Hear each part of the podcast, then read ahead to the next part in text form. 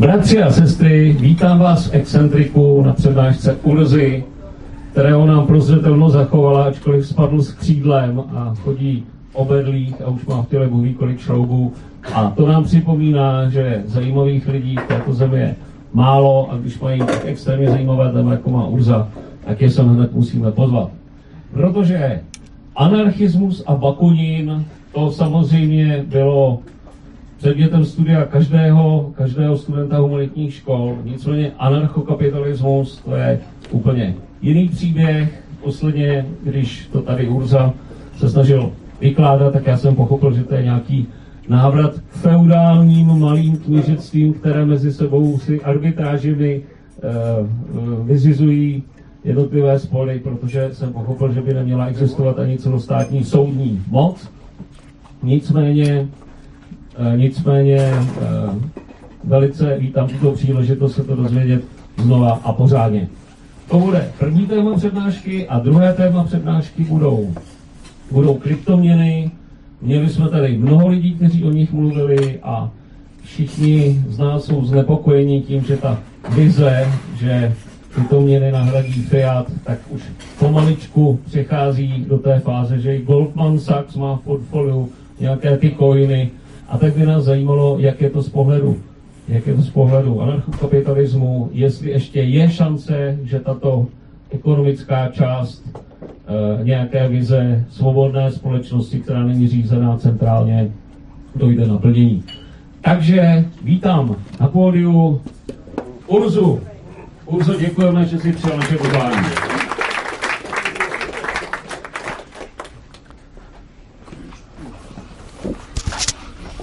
Já to asi budu mluvit bez mikrofonu.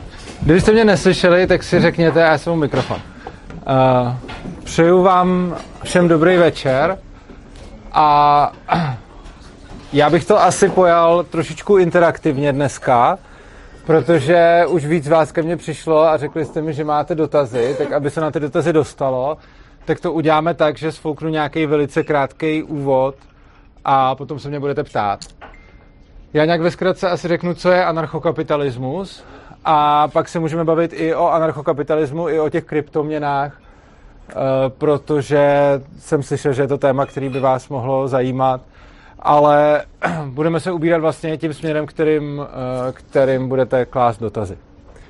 Abych uvedl se anarchokapitalismus. Kdo z vás by se dokázal ztotožnit s takovou tou tezí žij a nech žít? Je někdo, kdo ne? Dobře, tak tady máme stoprocentní příklon k tezi žij a nech žít. Uh, to je fajn, dobrý začátek. Uh, zajímalo by mě, co si pod tím představujete. Řekl by to někdo? Anarchokapitalismus. OK. Uh, trošku jinak? OK, ještě jinak? Třeba celou větou nebo dvěma? Jakoby se jim princip živoství, nedělej druhýmu to, co nesmíš, aby činil on tobě. S tím si vystačíš. Uh, Vida, to je zajímavá teze. Nedělej druhýmu to, co nechceš, aby činil on tobě. Já si myslím, že to je jako fajn ve smyslu rule of thumb, ale nemyslím si, že to je jako dobrý způsob, jak se chovat ke svým bližním, protože jsme každý jiný. Každý máme nějaký jiný potřeby, každý chceme něco trošičku jiného a každému nám vadí něco jiného. Takže si myslím, že nečiň druhým to, co nechceš, aby dělali tobě. Sice jako fajn první nástřel, ale asi bych nechtěl úplně žít ve světě, kde se podle toho budeme stoprocentně, kde se podle toho budeme stoprocentně řídit. Každopádně, když uh, slyším tezi žij a nech žít, tak já osobně si pod tím představím to, že když nikomu nic nedělám, nebo když je někdo, kdo nikomu nic nedělá, na nikoho neútočí, že by nebylo přípustný útočit na něj, nebo se vůči němu dopouštět nějakého násilí. Když řeknu tohle, kdo je s tím v souladu? Dejte ruku nahoru, když tak. Kdo s tím není v souladu? Dobře, takže už máme pár lidí, kteří asi dva nebo tři, kteří nejsou v souladu. Proč nejste v souladu? No podle záleží, pokud ty lidi žijou v nějaké jako společnosti, tak a jestli ty lidi, ta společnost si dá nějaké své pravidla, tak pokud chci být součástí té společnosti, tak bych ji měl, tak bych ji měl jako dodržovat. A pokud my se jako společnost tady dohodneme, že, že nevím, nebudeme pít matonku a řekneme si, že prostě je to jako pravidlo, kterého se chceme držet a že pokud ho porušíme, tak z toho plyne nějaký trest, tak pak logicky se jako musíme mít nějakou možnost to vymáhat. Tu mám dva dotazy. První, co je to, my jako společnost se dohodneme, že nechceme být matonku, že sto procent jedinců z té společnosti, nebo kdo? Ale to záleží na té společnosti, jestli budeme nějakou většinou, nebo budeme, jako čím ta společnost je podle mě větší, tím nemůžeme jít asi jako tím, že má každý právo veta, protože bychom se nikdy nedohodli. Věřím, že když nás tady je padesát, tak jakože by to bylo asi efektivnější se dohodnout na matonku, než kdyby nás bylo deset milionů. A takže takhle, no. OK, a má to nějaký hranice, jakože třeba, když se dohodneme, že všechny zrsky pošleme do plynu, tak je to v pohodě? Není, zrsky jsou pěkný. Tohle to zase jako záleží o tom, čem jsme se bavili, jako ta společnost, pokud bys potřeboval, aby každý to odsouhlasil a budeš mít v té společnosti někdy, kde je zrzavej, tak ti to asi neodsouhlasí tím. Ne, to jsem nemyslel. Myslel jsem, že když máme teda nějaký to většinový rozhodování, jestli, má, jestli existuje nějaký limit na to, co ještě jo a co už ne, protože když se ta většina rozhodne, že třeba nějakou menšinu bychom mohli pozabíjet, jestli je to pořád v pohodě rozhodnutí a jestli teda se ta menšina má podřídit pravidlům té společnosti v takovém případě. Čistě jako teoreticky, podle mě zase záleží, jako jak ta společnost i v ideálním světě nebo v tom, o čem se bavíme, jak by si měla vlastně rozhodnout. Pokud prostě ona se jako stvoří už ta společnost v tom, že prostě i když si odsouhlasíme tady to, co se nám dneska zdá jako absolutní kravina za sto padesát let, tak a budeme se tím řídit, tak já věřím tomu, že ty lidi by měli mít takový asi nejzákladnější právo z té společnosti odejít. Takže předtím, než je jako pozabijíme, tak bychom měli dát, hele, můžete jako odejít prostě, ne? A, OK. Uh, dobrá. Uh, krom teda asi dvou lidí, pokud jste ten druhej, kterýho jsem zapomněl, kdo tady k tomu něco říct, tak klidně může a nemusí, jak chcete. Já si jenom myslím, že třeba Aha. ten limit jako určuje ústava, že jo? My se můžeme rozhodnout, do čeho chceme, ve chvíli, kdy máme v ústavě zakotvené na to, že například nemůžeš nikoho zabít nebo někoho poslat do plynu, tak tam je ta hranice toho, jak ty si říkal, že splňujeme všechny zrsky.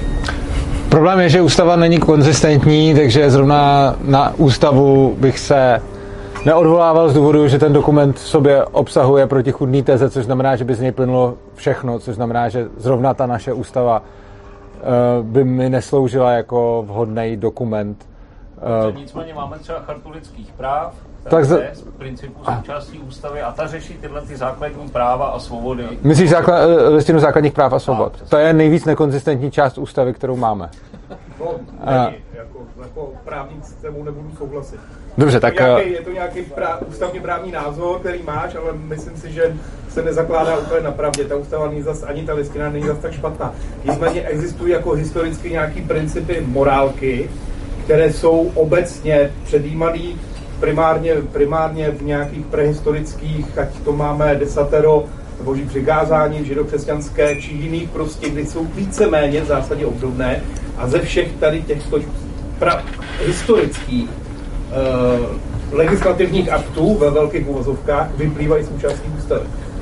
Listina základních práv a svobod. Já se teď nechci hádat o tom, jestli je správná nebo ne, ale můžeme se podívat na tu konzistenci, protože to je podle mě jako já chápu, že je to dokument, který uctíváme a když se na to podíváme čistě logicky, tak pokud vím, tak hned první věc, která se píše v listině základních práv a svobod je, že všichni jsme si rovni a naše práva jsou stejný a když pak prolistuju někam dál, tak je tam napsáno něco o tom, že postižený a těhotný ženy a možná děti mají nějaký práva navíc. Takže třeba už jenom tyhle ty dvě věci jsou nekonzistentní. A jako těch věcí tam bude, těch věcí tam bude celá řada.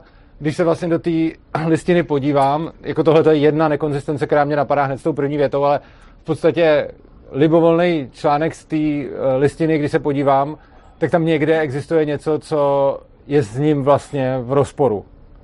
Čili můžeme se bavit o tom, jestli ta listina je jako správná nebo ne, ale rozhodně není konzistentní, protože prostě když napíšu, že mají všichni stejný práva, tak by je měli mít všichni a není možný o kousek dál konzistentně tvrdit, že někdo má ty práva jiný. Dobře, tam jde o to, jak to čteš. Ten úvod, to, to říká, tomu se říká takzvaný performativní akt, to znamená, to říká, říkáme, že všichni jsou si rovní z hlediska svých práv, protože chceme, aby to tak bylo. To je performativní akt, jako když třeba křtíš nějakou loď, dávám ti jméno Kleopatra, tak to slovo mám takovýhle význam.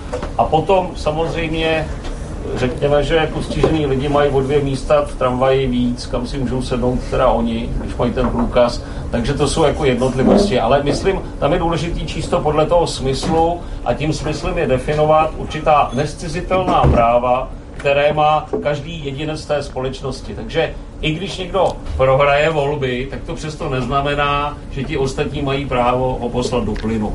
Prostě jsou tam určité limity, anebo ho zbavovat třeba svobody projevu. Takže myslím si, že by se to mělo číst podle toho smyslu. No zrovna když mluvíš o svobodě projevu, tak je tam třeba hezký, hezký článek o tom, že, a právník mě opraví, pokud se pletu, ale je tam, že každý má právo na dobrou pověst. A pozor, to právo má bez ohledu na to, co dělá, jo? V listině základních práv a svobod je, že všichni máme právo na dobrou pověst. Není tam máme právo na dobrou pověst, pokud se nechováme jako dobytek, ale máme tam máme právo na dobrou pověst tečka. Kapitáne, něco takového tam je, o tom jsem někdy neslyšel. Uh, já si myslím, že tak, že tam není nic takového. Tak já to najdu. Myslím si, že to je, myslím si, to je jako diskuze, která asi jako nikam nevede.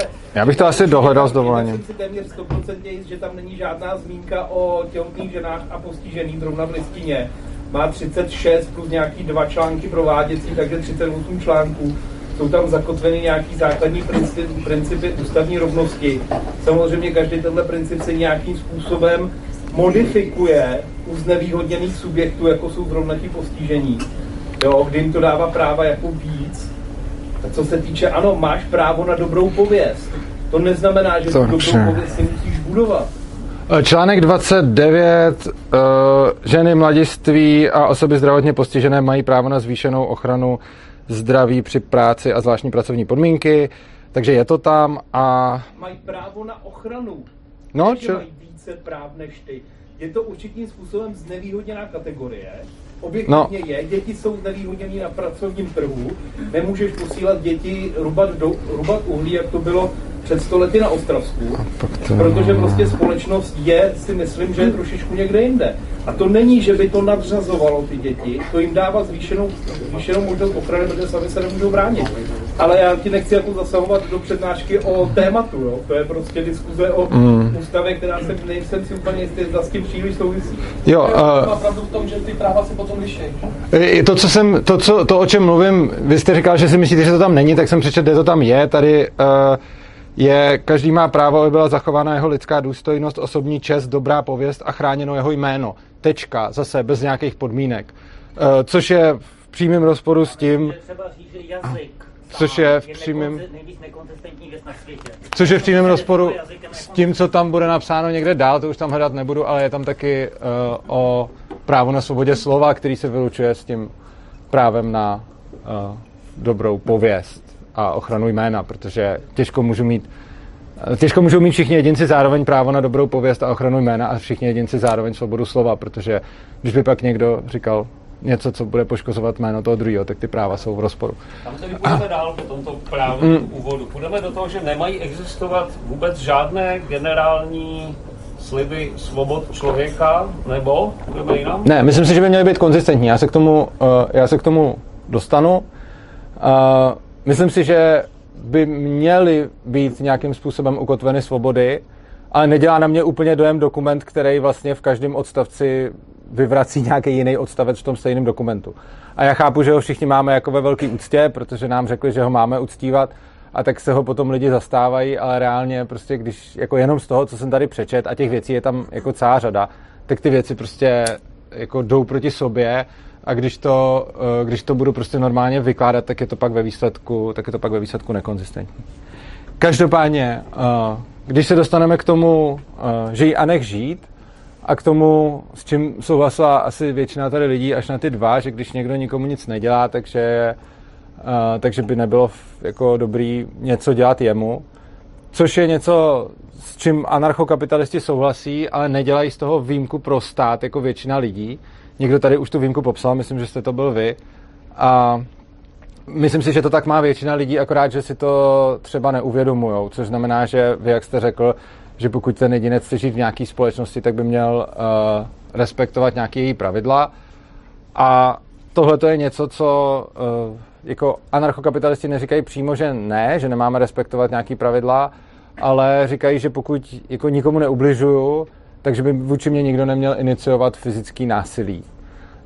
což je bohužel věc, kterou dělá stát vlastně v jednom kuse. Že i na lidi, kteří nikomu nic nedělají, tak na ně potom působí nějakým způsobem násilným donucením. Uh, ano, příklad, jo, tak třeba příklad, který bude tady zdejšímu osazenstvu blízký, uh, když berete drogy a nikomu nic neděláte, uh, tak stát může přijít a nějakým způsobem vás za tohleto perzekuovat.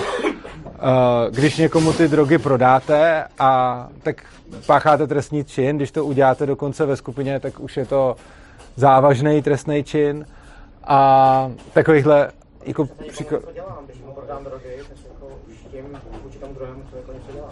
Když někomu prodám drogy, tak jednoznačně mu pomáhám s poškozováním jeho vlastního zdraví. Tohle se spekulovat nemusí. Tak můžeme spekulovat, jestli o, o... když beru sám z drogy, jestli to nikomu neškodí. Čistě vědecky v ten moment ne, ale když jich beru příliš, tak mě vezmou do nemocnice a, nemocnice, a někdo musí za to zanici zaplatit. A já to dřevně nebudu. Ten někdo jsou na tvoje zdravotní pojišťovna, no, ale ten, ten to... platí za to stát. To znamená, že nikoho pojišťují. Platí za to plátci toho zdravotního pojištění, což můžete být i vy, no jo, ale, ale hlavně... Problém, ale nemůžu říct, že když beru sám drogy, že dělám vůbec nic, vůbec nikomu. To říct v zásadě můžu, protože uh, není to tak, že by každá zakázaná látka byla nutně zdraví škodlivá a měl byste s tím skončit v nemocnici.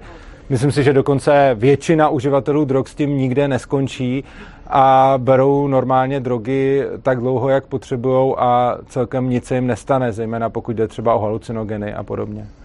Tady se dá argumentovat, že alkohol může být ta droga, která vlastně lidi může dovíst do stádia, kdy tu pomoc relativně potřebují a je to ano. Legální věc. Jo? Takže když jsou hlučky alkoholik, tak to na mě bude mít mnohem větší vliv, než škodu, společenské rizika jsou obrovské. Alkohol je vlastně mnohem, alkohol mezi, jako když se podíváte na Uh, jako všechny drogy, které máte, tak uh, o tom vycházejí různý studie, například v Lancetu, kde se ukazuje, že alkohol patří mezi ty jako nejhorší drogy. Ne úplně, jako že by byl nejhorší, protože jsou ještě nějaký, který jako mají větší společenskou škodlivost nebo uh, jako zdravotní rizika, ale patří rozhodně jako do sektoru těch nejhorších drog ve smyslu, že nejvíc poškozuje zdraví, vzniká na něm nejsilnější závislost a, a tak podobně. A je společensky přijímaný, ano. Přesně tak. Cože?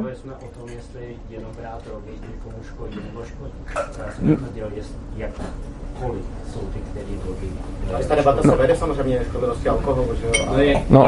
Neříkám, že se nebere obecně, ale není to součástí té otázky, kterou jsem položil. Tak by potom prodejce alkoholu byl, ale to, o čem se bavíme. Tak prodejce alkoholu pravděpodobně poškodí víc lidí než prodejce L S D.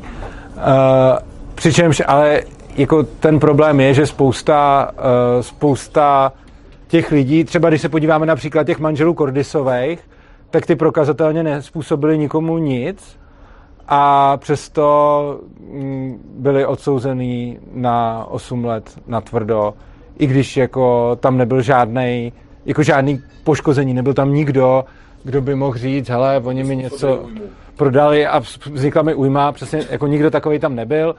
A vlastně všichni jejich zákazníci s tím byli spokojení, přesto za to měli jít sedět. Takže to je třeba, ptal jste se například z toho, kde třeba stát proti někomu zasáhne a tohle to je třeba odpověď. Například ty manželé Cordisovi. Není známý žádný případ, kdyby někoho nějak poškodili, přesto měli jít sedět vlastně za to, že poskytovali nějaké služby, o které ty lidi měli dobrovolně zájem.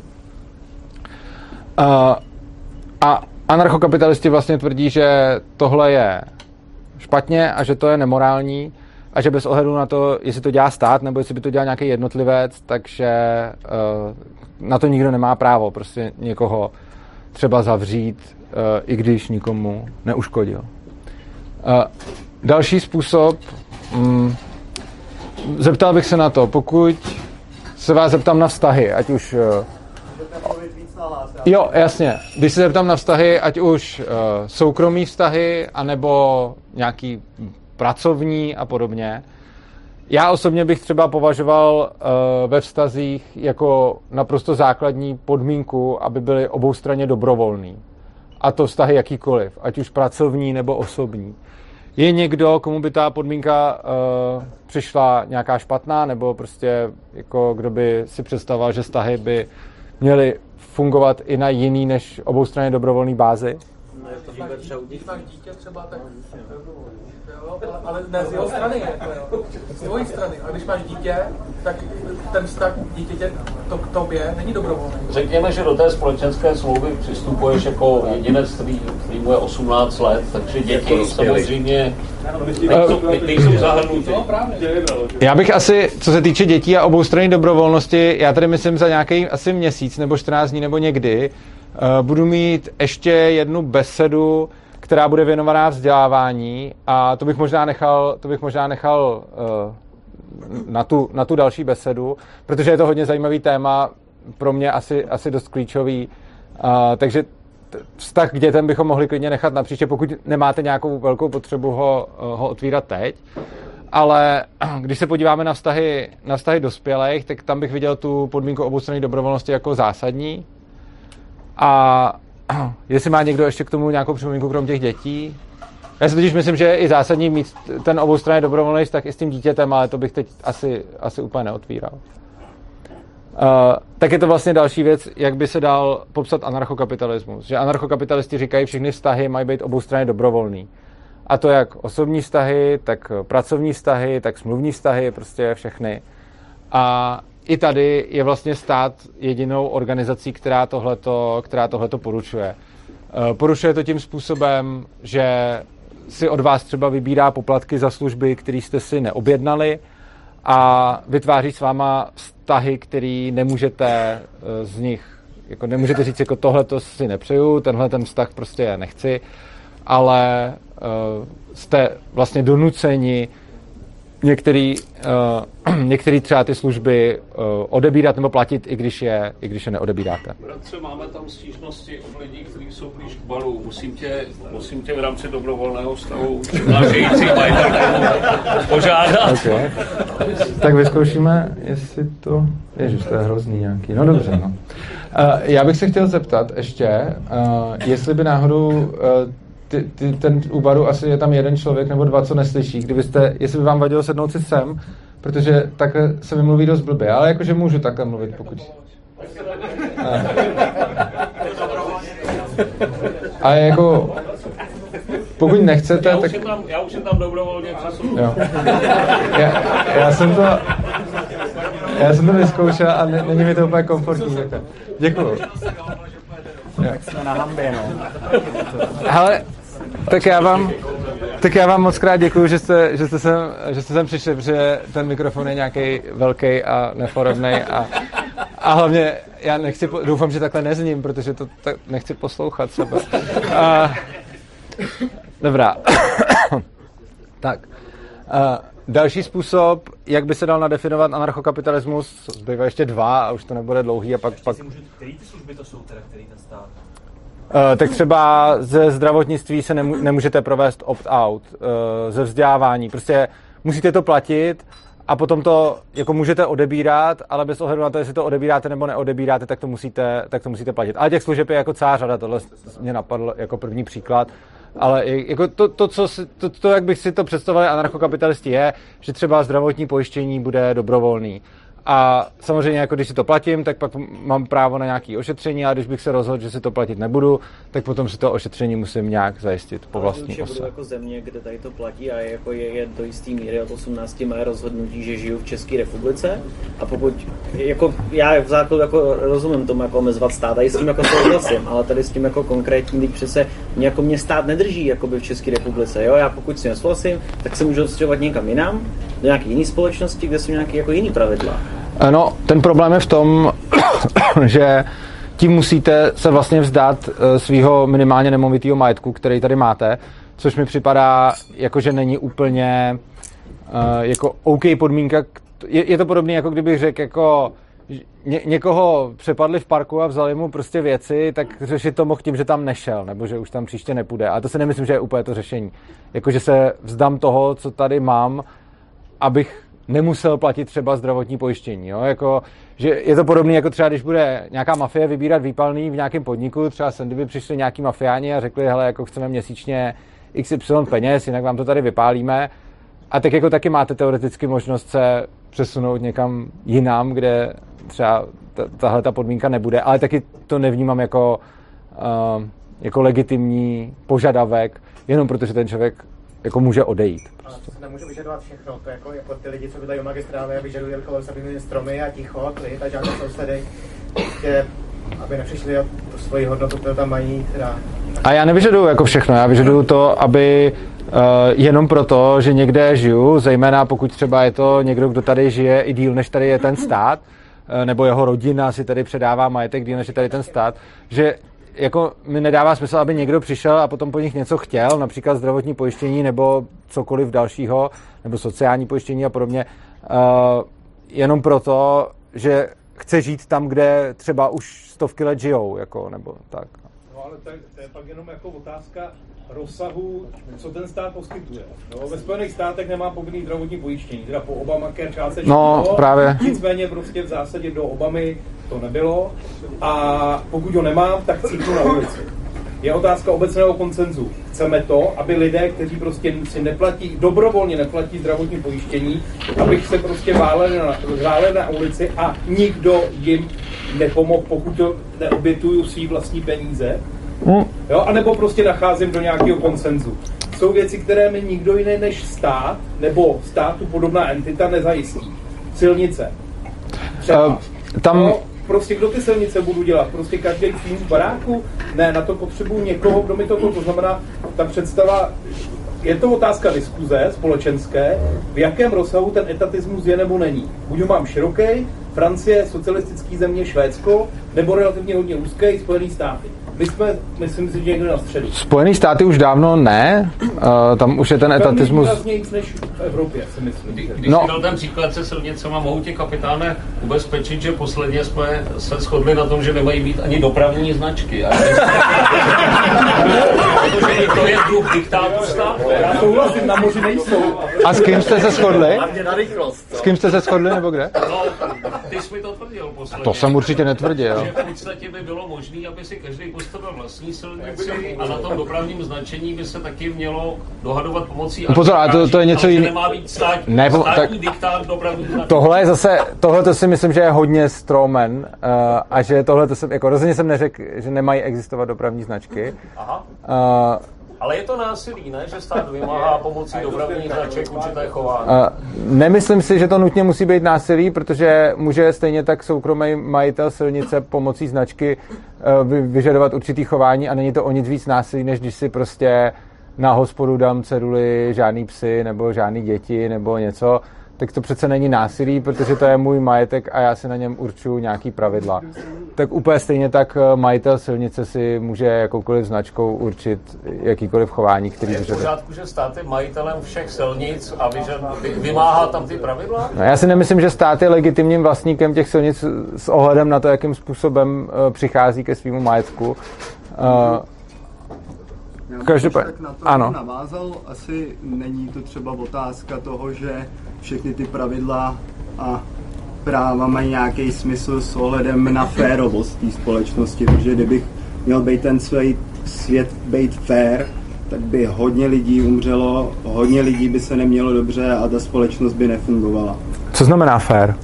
To znamená, že když ten kus té silnice deset metrů bude můj, já si vezmu kalašníkov, protože ho můžu mít a nechci, abys tam projel, tak jako bych mohl říct, že prostě pojedeš okolo. A nezajímá mě. Uh, jo, jo. Jakože, uh, ale... Jako prostě to, jestli to, že tam je jako vyoraná někde nějaký pole, přijde babička, to je moje pole, jestli ty pojedeš okolo a rozoráš mi pole, tak mi dluží za to pole a už se dostáváme do nekonečného koloběhu a jak tady řekl páne, nějaký konzesmu, konzesmus, konsenzus, tak konsenzus, že myslím, že máme všichni nějakou, nějakou představu o tom, co je fér a že by to takhle asi nefungovalo, že nemůže být úplná anarchie, že co je moje, to je moje a co je tvoje, to už jsem asi měl, jo, nebo já nevím. Prostě. No, nakonec ten systém k arbitráži vede k tomu, že arbitráž nejlevnější varianta je ten stát, že?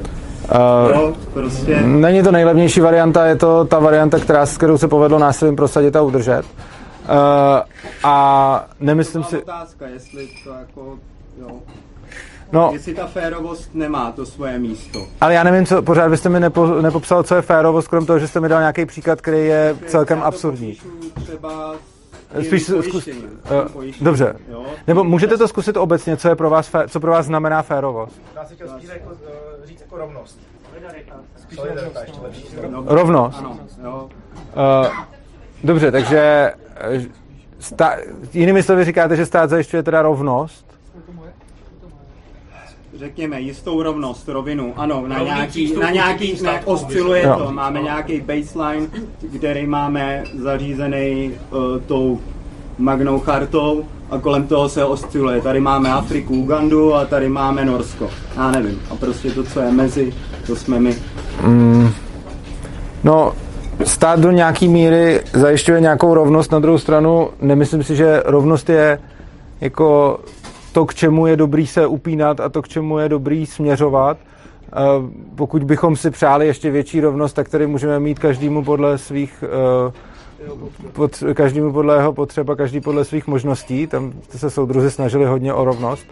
A přijde mi, že hlavně, přijde mi, že hlavně nerovnost je přirozenou součástí toho, jak bohatne společnost. V momentě, kdy společnost vytváří bohatství, tak to bohatství nevzniká rovnoměrně. Prostě někdo něco vytvoří a tím, že to vytvoří, tak se na tom obohatí a obohatí se na tom i zbytek společnosti, protože jim to třeba prodá, prostě vymyslíte, já nevím, novou, nový auto, nebo pračku, nebo ledničku, nebo něco, tak vy, vy na tom vybohatnete hodně a ty ostatní lidi na tom zbohatnou trochu. Každopádně tím, že tvoříte bohatství jako společnost, tak tam přirozeně vzniká nerovnost. A čím víc bojujete proti té nerovnosti a čím víc se snažíte to, to prostředí narovnávat, tím víc jdete proti tvorbě bohatství. Čili si myslím, že je potom dobrý se jako zamyslet nad tím. Cože? Pozadíte ty schopné, ty úspěšné. úspěšné. Taky, mimo jiné, no. Ale jakože je, je potom dobrý se zamyslet nad tím, do jaký míry tady chceme mít nějakou rovnost a jakou cenu, jakou cenu za to, za to chceme platit. Cože? K tomu máte nějaké studie k takovému tvrzení, že... že uh, čím víc se snaží o rovnost, tím je... No jasně, protože ta... Uh, protože ta uh, když máte uh, vznik bohatství, tak ten vznik bohatství úplně automaticky vytváří ve společnosti nerovnost. Jo, ti, ne, neplatilo by to v případě, že by všichni tvořili úplně stejně, úplně stejné věci. A vy tu máte nějakou dělbu práce, což znamená, že vznik bohatství, tím, že bohatne společnost, automaticky vytváří majetkové nerovnosti mezi lidma. A, no, a když budete, když půjdete proti tomu, proti tomuhle tomu procesu, tak tím budete zpomalovat tu tvorbu toho bohatství. A uh, vlastně čím víc... Čím víc, budete, čím víc budete tlačit na to, aby ta společnost byla rovná, tím méně v ní bude vznikat bohatství a čím víc ne, na to nebudete tlačit, tím víc tam bude vznikat toho bohatství. Když jsem viděl, viděl studie, které hovořily naprostý opak, které, které hodnotily to, jak vzniká bohatství ve kterých státech a velmi dobře tam vyšly právě ty skandinávské země, které velmi tlačí na rovnost v různých směrech. A vznikalo tam obrovské množství bohatství, jak toho no, fyzického, tak toho... Skandinávské země jsou třeba krásným příkladem. Pomiňme Norsko, který má ropu, tam to bych asi, to bych asi do toho nezapočítával. A když se podíváte na třeba Švédsko, tak je tam krásný příklad, že Švédsko byla jako divoce kapitalistická země, která v důsledku toho kapitalismu se dostala na druhý místo v há dé pé na hlavu po Spojených státech, dokud tam byl tuhej kapitalismus. Poté, co takhle zbohatli, tak si mohli začít dovolit tam mít ten socialismus a potom uh, jim začalo to há dé pé relativně vůči ostatním padat. Takže tam vlastně potom vidíte krásný, krásný příklad toho, že ta země jako v kapitalismu hodně zbohatla a v momentě, kdy začala přerozdělovat, tak sice, protože už byla hodně bohatá, tak jako bohatla nějak dál, ale začaly jí uh, jako předbíhat jiný země. A jenom, pardon, tady to jako vychází z toho, že to há dé pé je ta jako hlavní metrika, podle který to jako měříte nebo měříme, což ale jako já věřím, že nemusí to jako super efektivní, jo? Ono jako my, my si můžeme říct, že, že chceme nějakou určitou sortu lidí extrémně bohatých a zároveň v tom případě extrémně chudej, anebo si můžeme říct jako skandinávský země, že chceme ty dva extrémy dát jako blíž tomu středu, eliminovat teda tu jako extrémní chudobu a zároveň nějaký extrémní bohatství. Můžeme se bavit o tom, jak moc je to efektivní nebo není. Pak začneš určitého momentu omezovat právě ty schopné, víš. No, ale jako určitě, ale, ale zase já jako věřím, že uh, plno lidí jako zase mají možnost se, se jako z těch skandinávských zemí jako odstěhovat, ale jako věřím, že plno lidí tam jako i jako třeba, a to, to bylo zajímavé, moje teta tam jako žije strašně dlouho. Ona říkala, že vlastně, nevím, nevím, možná nějaká studie na to, že oni jsou jako spokojení z toho, že platí obrovský daně, protože oni reálně vidí jakoby to, co se s těma penězma děje. Že, ne, že problém není to, že, že stát vymáhá velký daně, ale to, že ty peníze nejsou pak třeba použitý efektivně. A to jste no. ten krásný příklad, kdy vy řeknete, já chci mít radši bezpečí, který bezpečí získám tím, že tady nebude úplně nějaká extrémní chudoba, protože to prostě dělá jako nebezpečí, z podstaty věci, když, to, když jako lidi nemají na výběr. A tím pádem jako H D P není ta hlavní, ta hlavní metrika, podle které um, určujete úspěšnost společnosti. Já neurčuju um, spo, uh, úspěšnost společnosti podle H D P a mám sám k vůči výpočtům H D P a vůči tomu, co vůbec značí a jak se ten ukazatel používá, spoustu, spoustu výhrad. Použil jsem ho tady proto, že uh, mi pán dal jako příklad uh, vlastně skandinávský země a bavili jsme se o tom, jako o bohatství té společnosti, jak souvisí s tím, když, uh, když, když mažu ty rozdíly. A takže jsem použil tuhletu metriku, uh, která je podle mě fajn metrika na to, pokud se bavíme teda o tom bohatství v té zemi, ale samozřejmě to není metrika, která by vypovídala úplně o všem, což máte pravdu, protože tam je ještě spousta dalších věcí, jako například to rozdělení toho bohatství, ale nejenom to. My k tomu měření podle H D P můžeme mít jako spoustu, spoustu dalších výhrad, kdy zejména to H D P, který nějakým způsobem jakoby generuje stát, se těžko měří, protože když tam máte tržní ceny a něco provedete tržně, tak se to do toho H D P dá celkem snadno započítat. Ale v momentě, kdy tam nemáte tržní cenu, tak už tam vzniká nějaký problém. A, takže jako souhlasím s tím, že H D P není e, nějaká jako super metrika a použil jsem ji jenom tady jako v rámci téhletý debaty, ale vlastně s váma souhlasím, že se to, že, že jako není všeříkající určitě. A, kdo se postará o lidi, co se o sebe postarat nemůžu? Tak třeba vy, nebo kdokoliv, koho by to mohlo zajímat. Kdokoliv. Uh, no. Jak, když budu muset pracovat na to, abych vůbec za, v jakýmkoliv téhle společnosti stěží uživil sám sebe za to očividně, jak mám možnost se starat o někoho, kdo v podstatě umírá a bohužel nemůže produkovat žádné hodnoty, protože nemůže. Víte co, když jste do té otázky už sám předsunul spoustu předpokladů, které podle mě nejsou platný, tak asi... Tak jako jsou tělesní postižení, kteří se o sebe nedokážou postarat. Kdo se o ně postará? No jak říkám, třeba vy, nebo já, nebo tady kdokoliv, kdo koho to zajímá. A jak? Uh, no, proč? Uh, tak no, ale protože... Charity v dnešní době, protože se z toho odvádějí, že o daně se snižuje. To teda... Když se neplatí daně, tak proč by... To, tohle je nesmysl, protože charity existovaly dávno předtím, než se, než se snižovaly, než snižovaly nějaký daňový základ a dokonce uh, se zdá, že čím víc, um, čím vyšší máte daně, tím míň potom ty lidi přispívají na ty charity a naopak, jo, takže uh, takhle, to, takhle to úplně není. Já bych jenom dokončil asi ten, uh, asi, uh, ten začátek, protože už je, to, je, je to už jenom kousíček. Co, jako, říkal jsem tu, uh, tu oboustrannou dobrovolnost ve vztazích, to žij a nech žít. A ještě chci říct dvě, dvě, uh, dvě kritéria, které jsou s nima vlastně ekvivalentní. Jedno je uh, decentralizace společnosti, což znamená, že ta společnost není centrálně řízená. A demonopolizace společnosti, což jako stát je asi největším monopolem, který, který tady máme. Když se zeptáte lidí, co je za monopoly, tak vám většinou řeknou nějaký technologický giganty, ale pominou ten stát, který je reálně, který je reálně největším monopolem ve spoustě odvětví. A poslední věc, jak bych popsal anarchokapitalismus, je princip subsidiarity, dovedený až do důsledku na jednotlivce, stejně jako právo sebeurčení dovedený až do důsledku na jednotlivce. A tyhle všechny, tyhle ty všechny jako věci, které jsem popsal, vlastně říkají ve výsledku tu stejnou věc a ta stejná věc je sice potře- i když potřebujeme služby, které nám stát poskytuje, a o tom asi není třeba debatovat, že potřebujeme prostě třeba nějaké zdravotnictví, nebo že se potřebujeme vzdělávat, nebo že se potřebujeme dopravovat, jak tady padlo a tak dále. I když všechny tyhle ty služby jsou potřeba, tak uh, si nemyslím, že je nutný, aby byl kdokoliv nucen na tom participovat. A domnívám se, a to je jako postoj anarchokapitalismu, že tyhle ty služby nemusí nutně zajišťovat stát, tedy instituce, který se musí všichni účastnit a může násilím vybírat uh, na to peníze, ale že všechny tyhle ty věci můžou být poskytovány na bázi dobrovolnosti a volného trhu. Soudnictví teda. Včetně soudnictví.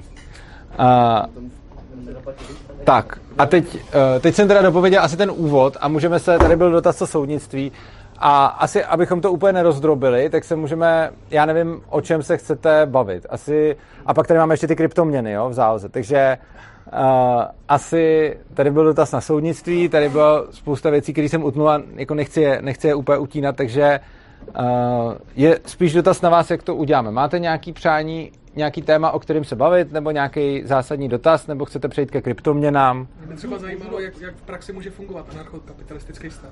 Ale mně to přijde, že to je v zásadě úplně silné, jak silně konzervativní stát, kdy jako právě čím konzervativnější víc pravicový, tak tím je právě slabší. Jo? Teprve vlastně až do toho se přidávají ty sociální výhody. A mně to přijde už jako docela shodné v určitých ohledech, až tam ty služby si vybíráš.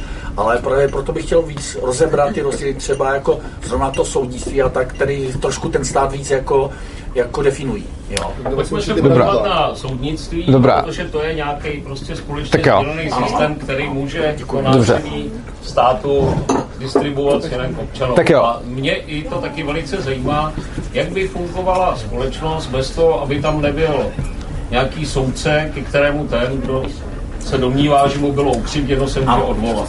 To moc je zpráva, ano. Tohle není asi úplně, uh, tohle není asi úplně anarchokapitalistická společnost, že by tam takový soudce nebyl, já jsem přesvědčený, že tam byl, ale uh, já to hned řeknu, jenom bych chtěl ještě uh, tady položit jeden dotaz, jo. Už je tady tři, tři lidi, kteří chtěli soudnictví, tak dáme soudnictví, ale dřív uh, bych chtěl, protože jsem tady popohnal trošku uh, diskuzi směrem dál, jestli není někdo, ko, kdo má pocit, že jsem ho nějak utnul, Uh, nebo tak, protože nechci jako dělat to, že bych jako někomu vzal slovo a už mu nedal. Takže dostaneme se k soudnictví, poku- ale pokud je tady teď někdo, kdo by ještě měl pocit, že jsem mu nedal slovo nebo jsem ho utnul, tak teď je ta chvíle. Takže mi nechtěl slovo, ale jenom bych se klidně vrátil k té, k té tezi, jako ty lidi, kteří nic nedělají, protože můj dojem je naprosto opačný. Já si myslím, že mnoho lidí může uškodit tím, že nic nedělá. Vy třeba nacistické Německo, kdy prostě lidi nereagovali na to, že jiní odvážili ty Židy na mlčící většina, takže pro mě je to kolikrát je naprosto nechutné, když někteří lidi nic nedělají a mohli by něco dělat um, tím ubližují druhým, ale... Tohle je asi další téma, který bychom mohli dát třeba po soudnictví. Je někdo, kdo má pocit, že byl utnut nebo že nemohl říct něco, ano? Já jsem jenom chtěl říct, že uh, mám pocit, že to často není jenom o tom státu jako celku, který by vlastně škodil jakoby té společnosti, že spíš mám pocit, že historicky mluví jako o jednotlivcích. Takže vlastně jakoby ta myšlenka jakoby studentů je hezká a vlastně já se s ní jako studentů úplně úplně, ale mám pocit, že vlastně většinu nějakých těch jakoby špatných zkušeností, jestli to takhle můžeme nazvat, jako vylistrující jako konkrétní jednotlivci, kteří je vlastně potom ve výsledku možná částečně jako jedno, jestli zhromáždili velký majetek, anebo jako buď jako korporace, anebo jako stát. Já si myslím, že Tom... tam těch jako jednotlivcích, těch nápůj, tak. K tomu bych... Když mají zase ten stát, už jako připravený, tak pro někoho je potom zase hrozně jednoduchý se tý moci chopit a něco špatného teda udělat, než když jako žádná centralizovaná entita, kterou by ovládla neexistuje. Hele, tohle je hezký, to jsem zrovna chtěl říct a, a líbí se mi, že mi tady někdo čte myšlenky, ale přesně tohle jsem právě chtěl říct, takže děkuju. Ale už to můžeš dělat jako v korporaci, že jo? Zavážíš velký majetek, máš docela velkou moc a třeba jakoby, kdyby nebyly monopolní úřady, což je jakoby jedna z myšlenek a kapitalismu, tak já tu ten velký majetek rovná se moc můžu předat třeba svým pástovci, který může být nebezpečnější. Tam je jeden... Uh... Dáme tohle a pak soudnictví, jo? Souhlasíme? Dobře. Ano, souhlasím. Dobře. A, tak, a, jako Jde o to, že v momentě, kdy mám ten stát, tak už mám předpřipravenou centralizovanou moc, kterou může někdo uchopit. V momentě, kdy mám korporaci, tak v té korporaci můžu být třeba vládcem nebo C E O nebo prostě někým, kdo, kdo, kdo má tu moc.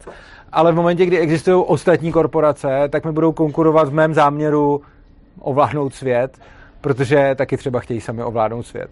A ten, kdo brání mocným v tom, aby získal jako ještě víc moci, jsou další mocní, kteří chtějí tu moc také. Což, což není...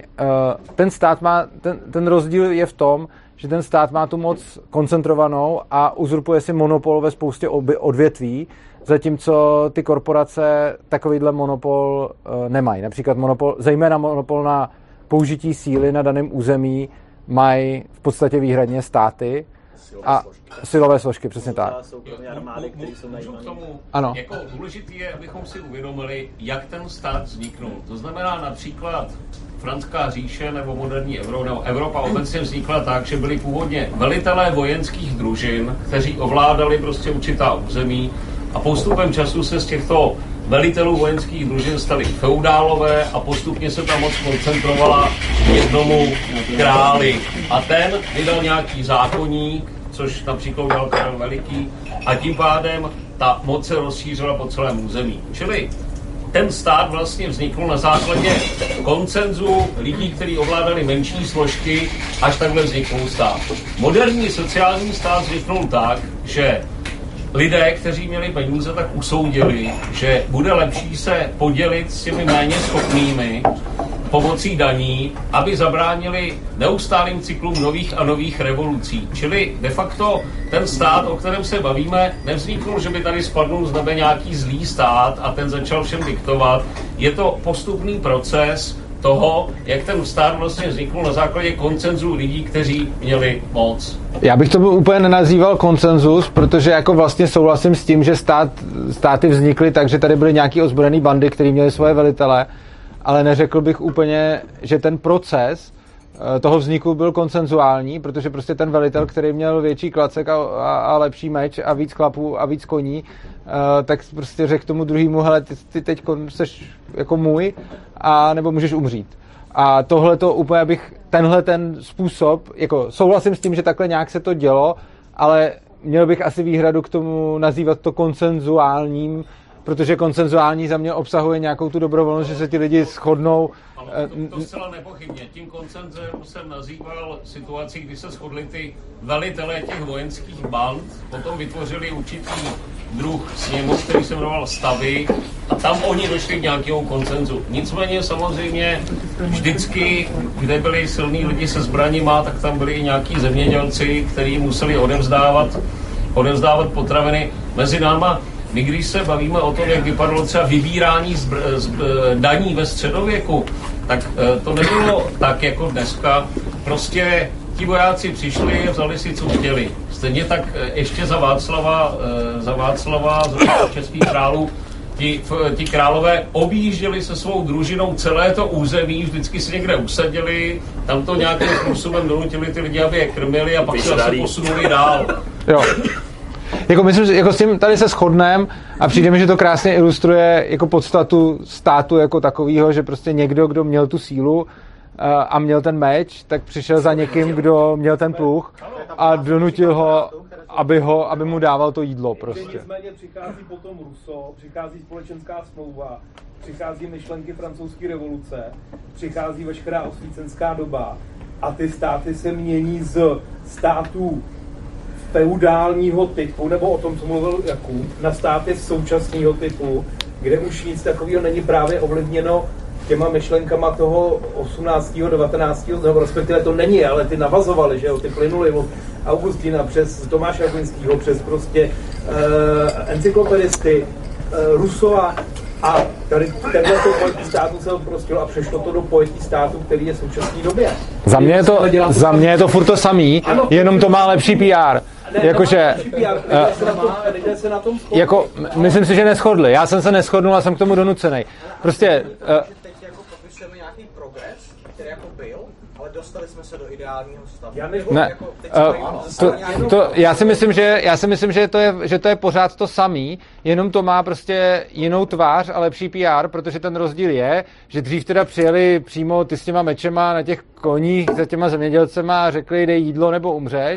Dneska to není tak, že by jako přišel ten policejní oddíl k vám domů a řekl, dej jídlo nebo umřeš, ale dělá jako civilizovalo se to takzvaně, což znamená, že jakoby platíte ty daně, jakoby, jakoby, přesně tak jsou jiný způsoby toho nátlaku, což znamená, že vy ty daně jako zaplatíte bez toho, aby tam stál ten borec s tím mečem, ale pokud byste ty daně nezaplatil a dostatečně dlouho jste si na tom trval, tak nakonec dojde i na toho borce s tím mečem, respektive s tím kvérem. Uh, jako ne hned, ale prostě nezaplatíte to, tak dostanete exekuci, nedáte to, no tak vám tam přijdou brát věci a budete se bránit a oni ty kvéry vytáhnou.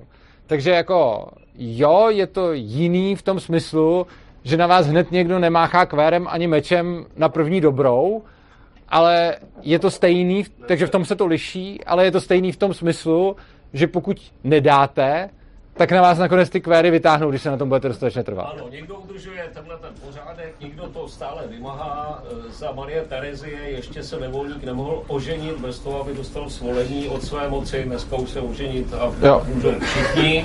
Ale je pravda, že když nezaplatíš uh, zdravotní pojištění tý nemocnici, nemocnici, která tě ošetřovala, když jsi spadnul s tím křídlem, tak řekne pojišťovně a pojišťovna na tebe pošle exekutory a ti si můžou říct policii ku pomoci. To je pravda. No, takže... To jenom, uh, by ti tak budeš ošetřený. Uh, já jsem třeba zrovna měl tam soukromý pojištění docela drahý pro piloty a vyplatilo se mi, ale, ale uh, můžeme...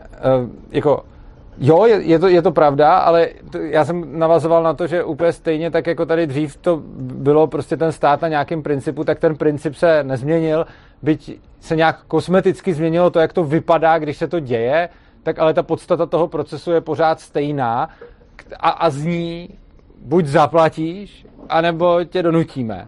Pojďme a prosím, přátelé, spíš k tomu soudnictví. Jako k jinému fenoménu, a to je to soudnictví. Dobře. Na kterém se shodneme, že spravedlivé soudy jsou, já si to dokážu představit, jaká by byla jiná varianta tomu, aby se někdo domohl spravedlnosti, nebo aspoň měl stejný přístup k nějakým právům. Fajn, tak jdeme na soudnictví. Fajn. Takže uh, soudnictví. Uh, to, co jsme zvyklí a co známe a co je vlastně jediná věc, kterou, kterou někde vidíme, je centrický právo a protože jsme na něm zvyklí, tak se nám hodně těžko představuje, že by právo mohlo fungovat i jinak. Je pravda, že většina společností v dnešní době, nebo skoro vlastně asi všechny, jsou založený na centrickém právu. Každopádně není to jediný model, který by v historii, kdy byl použitej a který se jako jedinej jako osvědčil. Existuje i model policentrického práva, což je právo, který nevzniká zhora, ale vzniká ze spoda. Což znamená, že jedna možnost je to centrický, kdy prostě někdo má ten monopol na násilí, někdo je tím hegemonem té moci, ten vydá pravidla a zákony a ty, má tam nějaký, nějakou sílu, která ty pravidla prostě vymáhá a dodržuje. Tohle to všichni známe, je to to, v čem žijeme a je to vlastně ten jediný model, který, který je nám, nám známý. Potom oproti tomu můžeme mít policentrický právo, což je právo, který vzniká ze spoda. Není tam ten jeden hegemon, který by, který by měl tu moc a vzniká tak, že v momentě, kdy je nějaký problém, v momentě, kdy se, v momentě, kdy se dojde k nějakému sporu, tak je potřeba tenhle ten spor řešit. A v té společnosti vznikají nějaký arbitři, nějaký soudci, ke kterým ti lidi můžou chodit s tím, aby tyhle ty jejich problémy řešili. A vlastně tihleti arbitři různýma způsobama dávají podobu tomu právu a to právo může vzniknout i ze spoda. Příklad takového práva, který vzniklo ze spoda, je třeba námořní právo, nebo v Anglii také vzniklo kupecký právo, případně na Islandu vzniklo ze spoda celý právo, který tam, který tam měli několik set let. A je to prostě alternativní způsob, jak může právo fungovat. Pro nás hodně těžko představitelné. Já jsem to podal velice, řekněme, stručně, jenom abychom viděli ty dvě základní, jako ty, ty dva základní modely. Jeden je ten centrický, který známe, prostě je tady všude, je to to římský právo a tak, a druhé je, je, je to policentrický právo.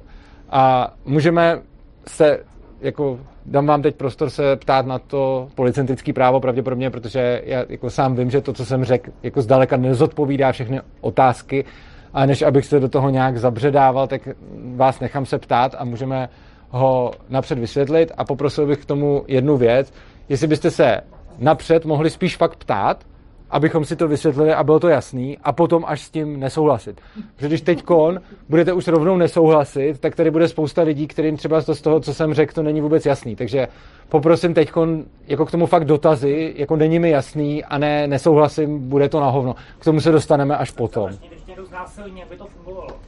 Dobře. Uh, tak můžeme dát tohle? Dobře. Jo, jo, to jo.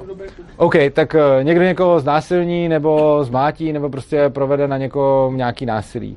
Tak uh, ten člověk si, řekněme, ten, ta, ta oběť toho, uh, si může úplně stejně, jako si platíme pojištění třeba zdravotní, tak si může platit uh, jako nějakou firmu, která by uh, zajišťovala bezpečnost, podobně jako dneska máme třeba policii. Takže něco se mi stalo, Uh, zavolám té svojí firmě, té bezpečnostní agentuře, která něco takového řeší a ta nějakým způsobem postupuje, což znamená, potřebuje najít toho pachatele, potřebuje ho nějakým způsobem chytit a potom provádí nějaké důkazní řízení.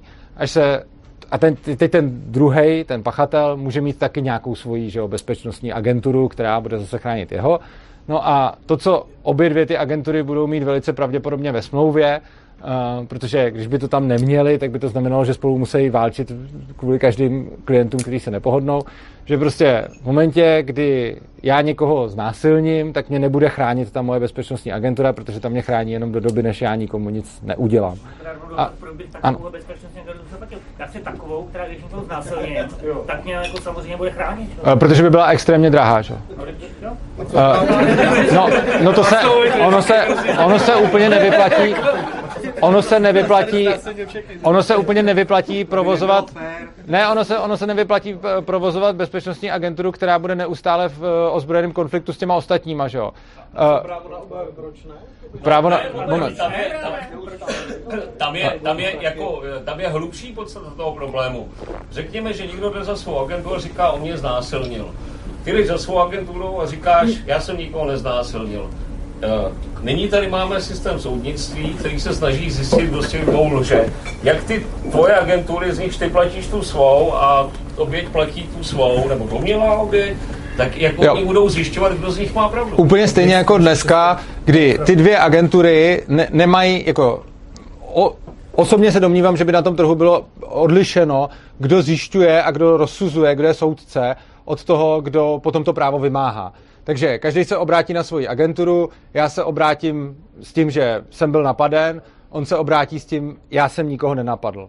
Tyhle ty dvě agentury, protože pro ně není ekonomicky výhodný se jít to řešit tím, že se do sebe budou střílet, protože to stojí spoustu zdrojů, tak budou mít smlouvu s nějakým arbitrem, s nějakým soudcem, který tenhle ten případ bude uh, jako, uh, vyšetřovat a dojde k nějaký pravdě úplně stejně jako dneska. Což znamená, že bude jedna agentura, která bude ochraňovat jednoho toho člověka, druhá, která bude ochraňovat druhého toho člověka a obě dvě budou mít nějaký seznam soudců, řekněme, nebo arbitrů a budou říkat, hele, my vás chráníme v případě, že ten arbitr rozhodne, že jste v tom případu nevinnej, tak máte naši ochranu.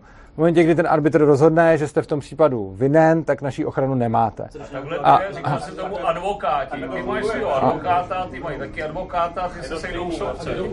No, toho, toho soudce... Aby si neplatil agentura, aby si platil toho arbitra rovnou. Toho, když by... Jako za prvý... Kdo ho vypadá jako toho arbitra?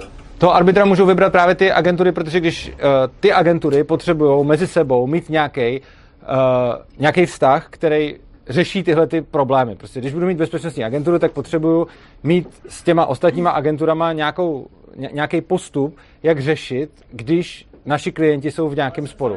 Takže uh, já bych potřeboval trošku prostor, protože jako padá tolik padá tolik otázek, že já nej, ale já nejsem schopnej prostě odpovídat na tolik otázek jako zároveň. Uh, ten, ten, každá z těch agentur bude mít, řekněme, list soudců, který je pro ně důvěryhodný. A když teda my dva budeme mít nějaký spor, každý máme svoji agenturu, tak ty dvě agentury, a mají to s náma takhle ve smlouvě, vyhledají takového arbitra, který je pro obě dvě důvěryhodný, obrátí se na něj a on jde vyšetřovat, kdo z nás se provinil a kdo z nás se neprovinil. To zase jako openě, ale když to, ta, do píči, když to takhle je, ty máš advokáta, druhá strana má advokáta a ty každý přijdou se svojí verzí, jak to bylo. Sejdou se u soudce, akorát, že nejsme jako ve Spojených státech, kde soudce i vyšetřuje, ale máme tady nezávislou agenturu, která se jmenuje policie, která to teda vyšetřuje a pak to dodává tomu soudci. Takhle to přeci funguje. No a teď, jako já neříkám, jako já představuju alternativní model práva a ta otázka je, jak by fungoval. Tak já ukazuju, jak by fungoval. To, že, to, že oba dva modely práva potřebují ke svým výkonu nějaký soudce a nějaký lidi, kteří schánějí důkazy a tak dále, to dá rozum, protože bez toho by to právo nebylo možno nějak vymáhat. Centrální, který by určoval, co je, za co, jaký tresty? Ne, tohle to jsem právě říkal na začátku, že my nepotřebujeme centrální zákoník, když to právo vzniká ze spoda, to právo vzniká volnotržně tím způsobem, že ty jednotliví arbitři nabízejí nějaké svoje, nějaké svoje služby a když nějaký z těch arbitrů bude mimo, tak nikdo nebude chtít poptávat jeho služby. A tím... takovou agenturu, která na všechny jebe, protože to anarchokapitalismus, že letou na vrcholu potravního řetězce a vůbec se s nikým nebudou bavit. To, tak, to, to mě přesně napadlo. A oproti tomu člověk, který si nemůže dovolit žádnou agenturu. Uh, tohle to mimochodem řešili, tohle to mimochodem řešili například na tom Islandu, kde to policentrické právo měli, uh, kde, kde byl problém, nebo on, on se velice rychle vyřešil, že prostě chudí lidi si nemohli nějakým způsobem dovolit to zastoupení a dělali to tak, že nabízeli část odškodného, který by připadlo jim, tomu, kdo se za ně v tom případě postaví. Což znamená, že uh, byl, jsem, byl jsem prostě chudej a nemohl jsem si dovolit to, aby mě někdo zastoupil nebo vyřešil ten můj případ. A v takovém případě jsem řekl někomu, kdo na to jako mám, uh, hele, zastaň se mě a já ti potom dám půlku, půlku nebo část, prostě, nebo i celou, prostě záží, jak, jak se dohodli, uh, toho, co, toho, co vysoudíš. A, no, protože, uh, protože, ten, uh, protože ten, komu bylo, uh, ten, komu bylo ublíženo, tak měl nárok na nějaký odškodný. Od toho... ten nárok, když není centrální zákonník? To, to takhle rozhodovali ty soudci, že jo? Ono to, má, to, to tam byli soudci, kteří prostě měli nějaký způsob rozhodování. A ten zákoník vznikal ne tak, že by byl nějaký vládce nahoře, který by řekl jako, když, já nevím, mu zapálíš dům, tak mu...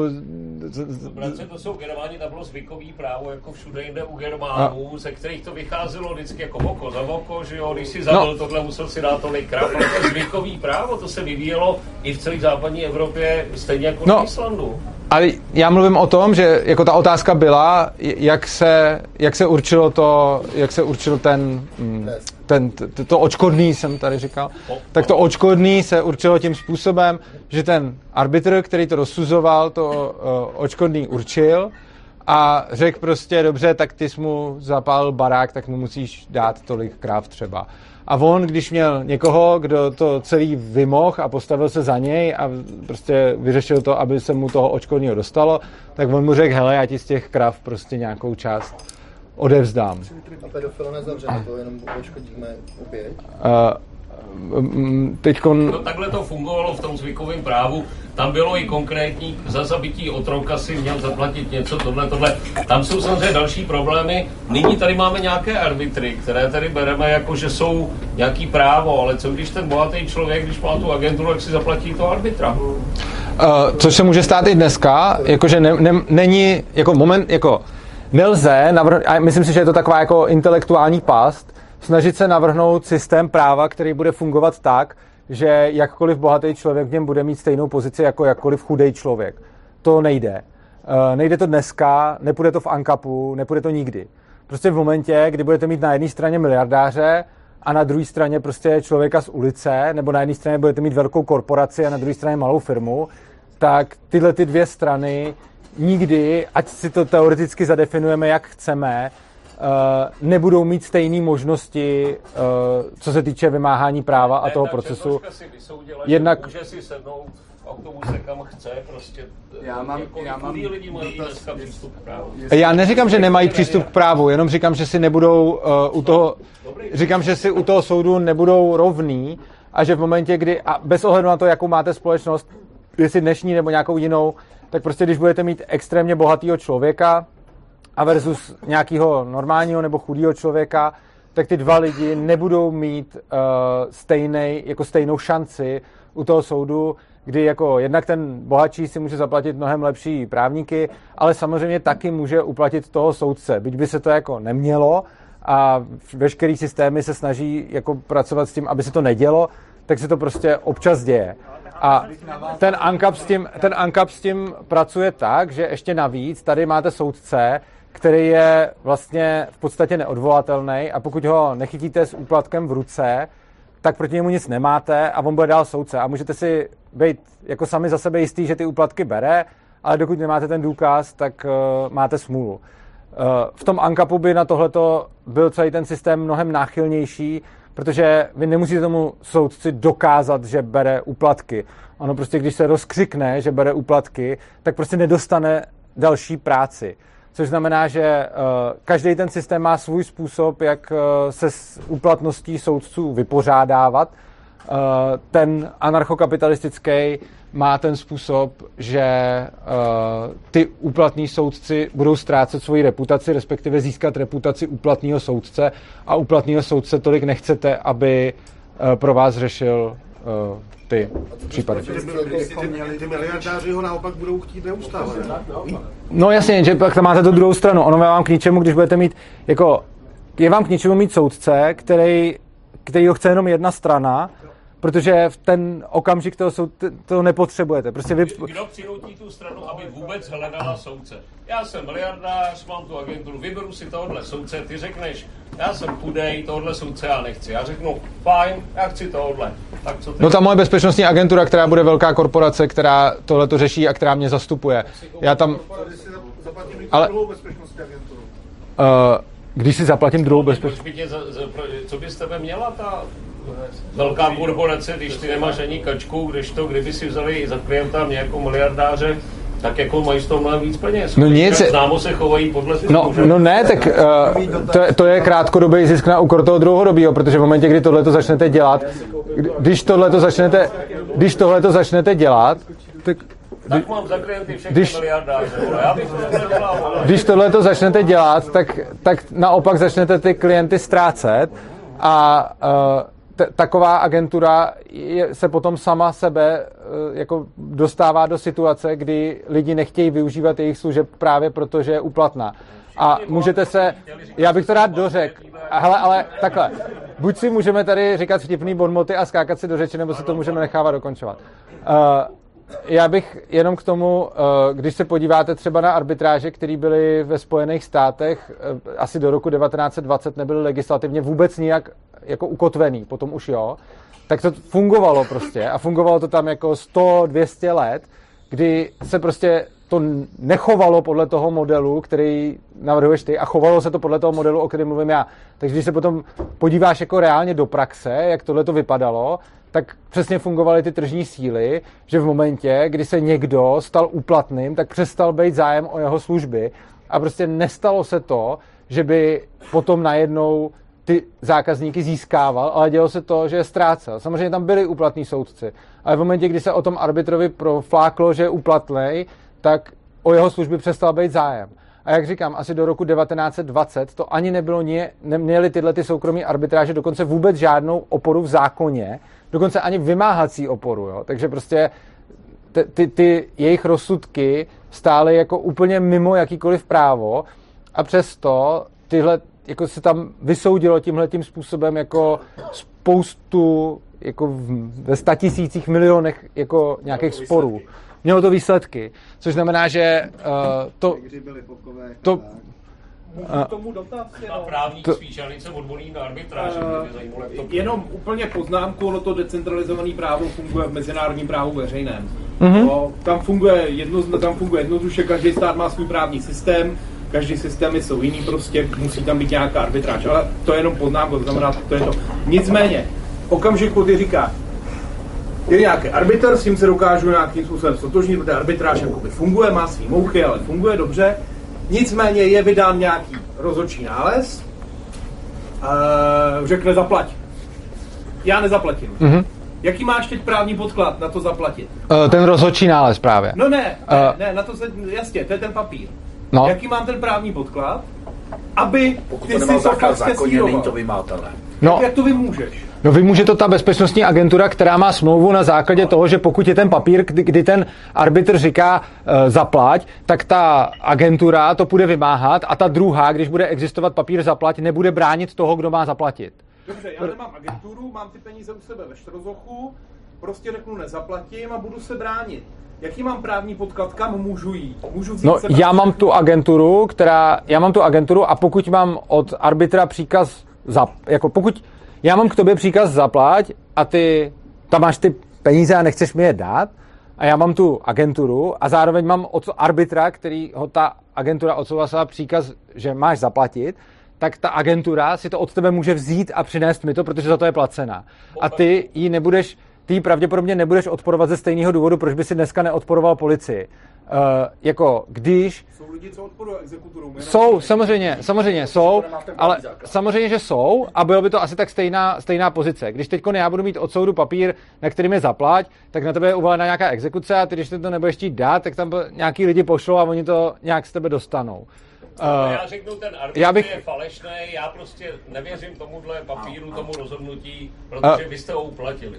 Ale ten, uh, ten, arbitr je u, ten arbitr je ukotvený v té smlouvě, kterou uzavírám s tou svojí bezpečnostní agenturou a pokud teda říkám, že ten arbitr je falešný, tak to jsem měl řešit předem a ne až potom, co ten arbitr vydal, uh, co ten arbitr... Každý svoji teda bezpečnostní agenturu, to znamená... Tak každý svoji asi ne, někdy lidi budou mít společnou. Když ji nemá, tak potom, jako za první si ji může, kdyby měl pocit, že je nějak krácený na právech, tak si ji může zaplatit i v tu chvíli. Asi to pravděpodobně bude nárazově dražší, než když si ji platím jako dlouhodobě. Stejně jako je rozdíl, jestli si platím někde pojištění, anebo jestli si potřebuji najednou zaplatit celý ten úkon. Takže si jednak můžu najmout, ale i když si ji jako nebudu najímat, tak já vlastně uh, můžu pořád počítat s tím, že ten arbitr vydá nějaký to nařízení a i když já teoreticky nemám žádnou agenturu, jako můžu mít, kdyby byl problém, ale i když žádnou nemám, tak prostě pokud uh, arbitr vydá nařízení, že já jsem vinej a mám zaplatit, tak si to ze mě může jít vzít ta agentura té druhé strany a za předpokladu... Cože? Ano. A, ale jak říkám, ono k tomu ve většině případů nedojde, podobně jako dneska. Jakože když dneska někomu dlužíte peníze a je to právně vymahatelný, tak je budete spíš platit, než se nechat jako donucovat policií a exekutorama, aby jako násilím, protože pokud to vědět, proto, jo, přes, přesně tak, ano, to je, no to je, jo, to je, to je přesně to, co říkám. Agentury a arbitři, tak jaký bude systém teda hodnocení? To budeme někde online, teda my, že jsi říkal, že se to všude rozkřikne, že oni teda úplatkářsky, tak kde, kdo bude rozhodovat o nich, že tady ten si vzal úplatek? To bude arbitr nad arbitrem? Tak já samozřejmě můžu... Uh... Že on řekne, já jsem si úplatek nevzal. No jasně, tak já můžu, já můžu normálně zahájit jako soudní řízení i s tím arbitrem, protože on je zároveň i jako člověk. Vezme zase další agenturu, no? Která bude, vezme nějakého dalšího arbitra. Třeba. Žebříkem nahoru. No. Jo, já, já Není se to... jenom tam, jako to... No ne, jo, jako můžu, můžu, si, můžu se soudit o tom, jakože pokud mám pocit, že ten arbitr, který mě soudil, byl od, jako podplacený, tak ho můžu, tak ho můžu žalovat prostě. A ten, ten proces... No ne, tak jako tam není žádný max. Prostě tak dlouho, dokud uh, tohle to budu dělat a budu ochotný to platit a někdo to bude ochotný vyšetřovat, tak to můžu furt dělat. Ale jako je velice... pravděpodobný, že pokud jako všichni mi ukážou, hele, jako ten nebyl odplacený a ten taky nebyl a ten taky nebyl, tak to udělám prostě xkrát a pak už to nebudu jako dál pravděpodobně chtít už ani dělat. Já jsem právě, a proto byla ta první otázka, kdo to právě hodnotí, že tak budeme třeba plácnout, bude anketa online, protože máme rádi, já mám taky rádi, tak budeme třeba jako online všichni teda nějak vědět, že budou ty agentury veřejný, někde public a budeme jim dávat jako na Yelpu hvězdičky, no jak to bude fungovat? Jako i mimo jiné i takhle, ale tak není to jediný asi způsob, jak, jak hodnotit. To bych chtělo vyřešit, potom tady tu otázku a potom bych... A to, to si právě myslím, jako tohle si právě myslím, že tohle si právě nemyslím, že by, že by chtělo řešit takhle od stolu. No, tohle to je přesně právě, to, co... Ano, a to si myslím, že je přesně to, co má vzniknout, jako tak, jak to ty lidi potřebujou, a ne, že by jim to někdo navrhoval dopředu. Ale může samozřejmě tam fungovat nějaký reputační systém, který může být zejména v online světě docela efektivní, ale jako je to jenom jeden ze způsobů, ale určitě jako proč ne? sto procent to taky není. Samozřejmě. Nic není sto procent a vždycky, ať budete řešit jakýkoliv právní systém nebo jakýkoliv způsob vymáhání práva, tak tam vždycky najdete chyby, vždycky tam najdete uh, jako nějaký nesrovnalosti, vždycky tam najdete, uh, jako že tam dojde k nějaký nespravedlnosti, protože prostě neexistuje žádný právní systém, který by z principu byl odolný vůči veškerý korupci, který by byl odolný vůči veškerým chybám a podobně. Takže jako je iluze se snažit najít systém, který bude dokonalej. Hledáme nějaký systém, který nějak funguje, ale určitě v něm bude spousta jako nějakých nedokonalostí. Můžu na to, můžu na to dotaz? Ano. Jen úplně na začátku krát, krátkou tezi, profesor Ressling, autor několika knih, už teda zemřel, švédský profesor, a je to i obecně. V současné době žijeme historicky v té nejbohatší a nejlepší společnosti. Souhlasím. Máme se prostě nejlíp. Ano. Jsou lidé chudí, jsou chudí lidé. V Africe jsou chudí lidé. U nás nicméně, protože musíme, když to, když to srovnám se situaci před našich babiček před padesáti, šedesáti lety, tak se máme jak souhlas. Obecně ve světě. Souhlas. Ten anarchokapitalismus je to systém, který k tomu může... A, jenom, a myslím si, že k tomu dospěl systém, který obecně ve světě nebo minimálně v západním světě funguje. V smyslu jako západních demokracií. Že to je důvod, proč se tak máme dobře. Je anarchokapitalismus něco, co to může zlepšit? Jistě. Myslím si, že anarchokapitalismus je zase jako krok dál. Je to, když se podíváme na míru svobody, jak se vyvíjela za posledních jako tisíce let, tak prostě napřed máme nějaký jako velice autoritativní uh, režimy, kdy lidi považovali svoje vládce přímo třeba za bohy, úplně dávno. Potom jsme měli třeba nějaký feudální režimy, kdy lidi sice už nepovažovali svoje krále za bohy, ale třeba je považovali za krále z boží vůle aspoň. A postupně se ta společnost vyvíjela, až se vyvinula k tomu, že už teď si nemyslíme, že by tady byl někdo jako lepší nebo urozenější, kdo by měl jako nějaký třeba schopnosti nebo nějaký, nějaký mandát nadpřirozený k tomu, aby vládl. A věřím tomu, že ta svoboda vlastně, když se na to podíváme, jako když hodně odzoomujeme tu časovou osu a podíváme se na to od roku prostě dva tisíce před naším letopočtem, kolem nuly, tisíc, patnáct set, dva tisíce, tak vlastně se ta společnost stává stále v zásadě svobodnější, má to různý výkyvy pochopitelně, stává se pořád svobodnější, stává se pořád bohatší, s tím souhlasím, souhlasím i s tím, že teď žijeme v té jako, jako nejbohatší a nej, jak jsi říkal, jako prasata v žitě prostě, uh, takže t- s tím souhlasím. A anarchokapitalismus je vlastně, ten můžete si představit jako další krok v tom vývoji, kdy vlastně z toho, kdy nám vládne Bůh, přes to, kdy nám vládne jako Bůh na zemi, přes to, kdy nám vládne nějaký boží posel na zemi, tak teď nám vládnou nějaký zvolený lidi, tak by, tak by prostě nám nevládnul nikdo. A je to vlastně, že se od toho autoritářského dostáváme k tomu svobodnějšímu. Uh, ta, já teď nevím, uh, tak tady, tak postupně, tady byl první a pak já, já byl tam. Vlastně jako otázku, co by ten velký korporát přes nějaký jako mergery a akvizice, tu, tu bezpečnostní agenturu řekněme, co vlastně jako zamezí, aby se nestala státem. Že jako pro tu korporaci bude nejvýhodnější se stát zase státem. Jako ostatní korporace. A stát se ano. Státem, protože uh, to je nejekonomičtější. Nemůžeme to garantovat, vždycky máme možnost, že by se to stalo. ale obecná odpověď je, že další korporace. Takže máme, proto, máme nějaký moc... Manager, že jo? Jako budu, budu mít dva korporáty, tak se spojíme, protože a najednou jsem stát, no, můžu si diktovat ceny takhle. A je to pro mě nejekonomičný. Není, protože tam těch korporátů bude víc a to, co, to, co nechtějí zejména psychopati, kteří chtějí celou tu moc, je dělit se oni s dalšíma psychopatama, kteří chtějí tu moc no, taky. No, takže, takže no, tomuhle tomu docela věřím. Jakože to, že on, který chce vládnout všem, to poslední, co chce dělat, je vládnout všem spolu s dalšíma sto lidma prostě. No ale co když jako vedení té korporace fakt jako by bylo jenom čistý to, aby, aby generoval co největší zisk?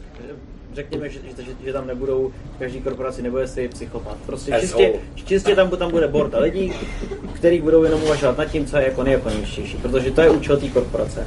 Tím pádem prostě ti můžou vznikat jako mergery, který normálně... Můžou se, ano, jo, je, můžou se spojovat, ale ano, můžou se spojovat v nějakém oboru, ale je velice nepravděpodobný, a neříkám, že se to nemůže stát, to jsem říkal hned na začátku, stát se to může, ale je velice nepravděpodobný, aby se spojili korporace z úplně všech odvětví, protože oni si z hlediska, jako tý moc, jako ne z hlediska toho jednoho, prostě když mám automobilku, tak jí z hlediska jejího biznesu konkurují další automobilky, ale už jí tolik ne, nekonkuruje prostě Google, jako.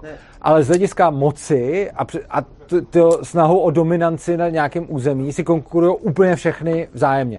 Což znamená, že tý automobilce bude konkurovat chemička a tý bude konkurovat í té firma a šance, že by se všechny tyhle ty jako spojily dohromady, je podle mě dost malá, ale samozřejmě by se to mohlo stát, ale potom by, ale potom by to, co bychom tady měli, by byl jako stát zase, takže... Jo, ale jenom pro mě se to o těch bezpečnostních agenturách, protože ty, pokud to dobře chápu, tak mají, tak mají nějakou moc, protože Maj. mají prostě lidi, kteří mají zbraně, jo? Aha. A když budou mít automobilku, tak buď to musí mít jako korporát vlastní bezpečnostní agenturu, ale mě je celkem jedno, že se spojí automobilka nebo ne, protože tak pokud já mám hodně lidí se zbraněma, a... stačí spojit tu bezpečnostní agenturu. Jo, uh, když se podíváme, a tím by se mohli dostat k dalšímu tématu, ale ještě vím, že tam byl dotaz, takže ten si to...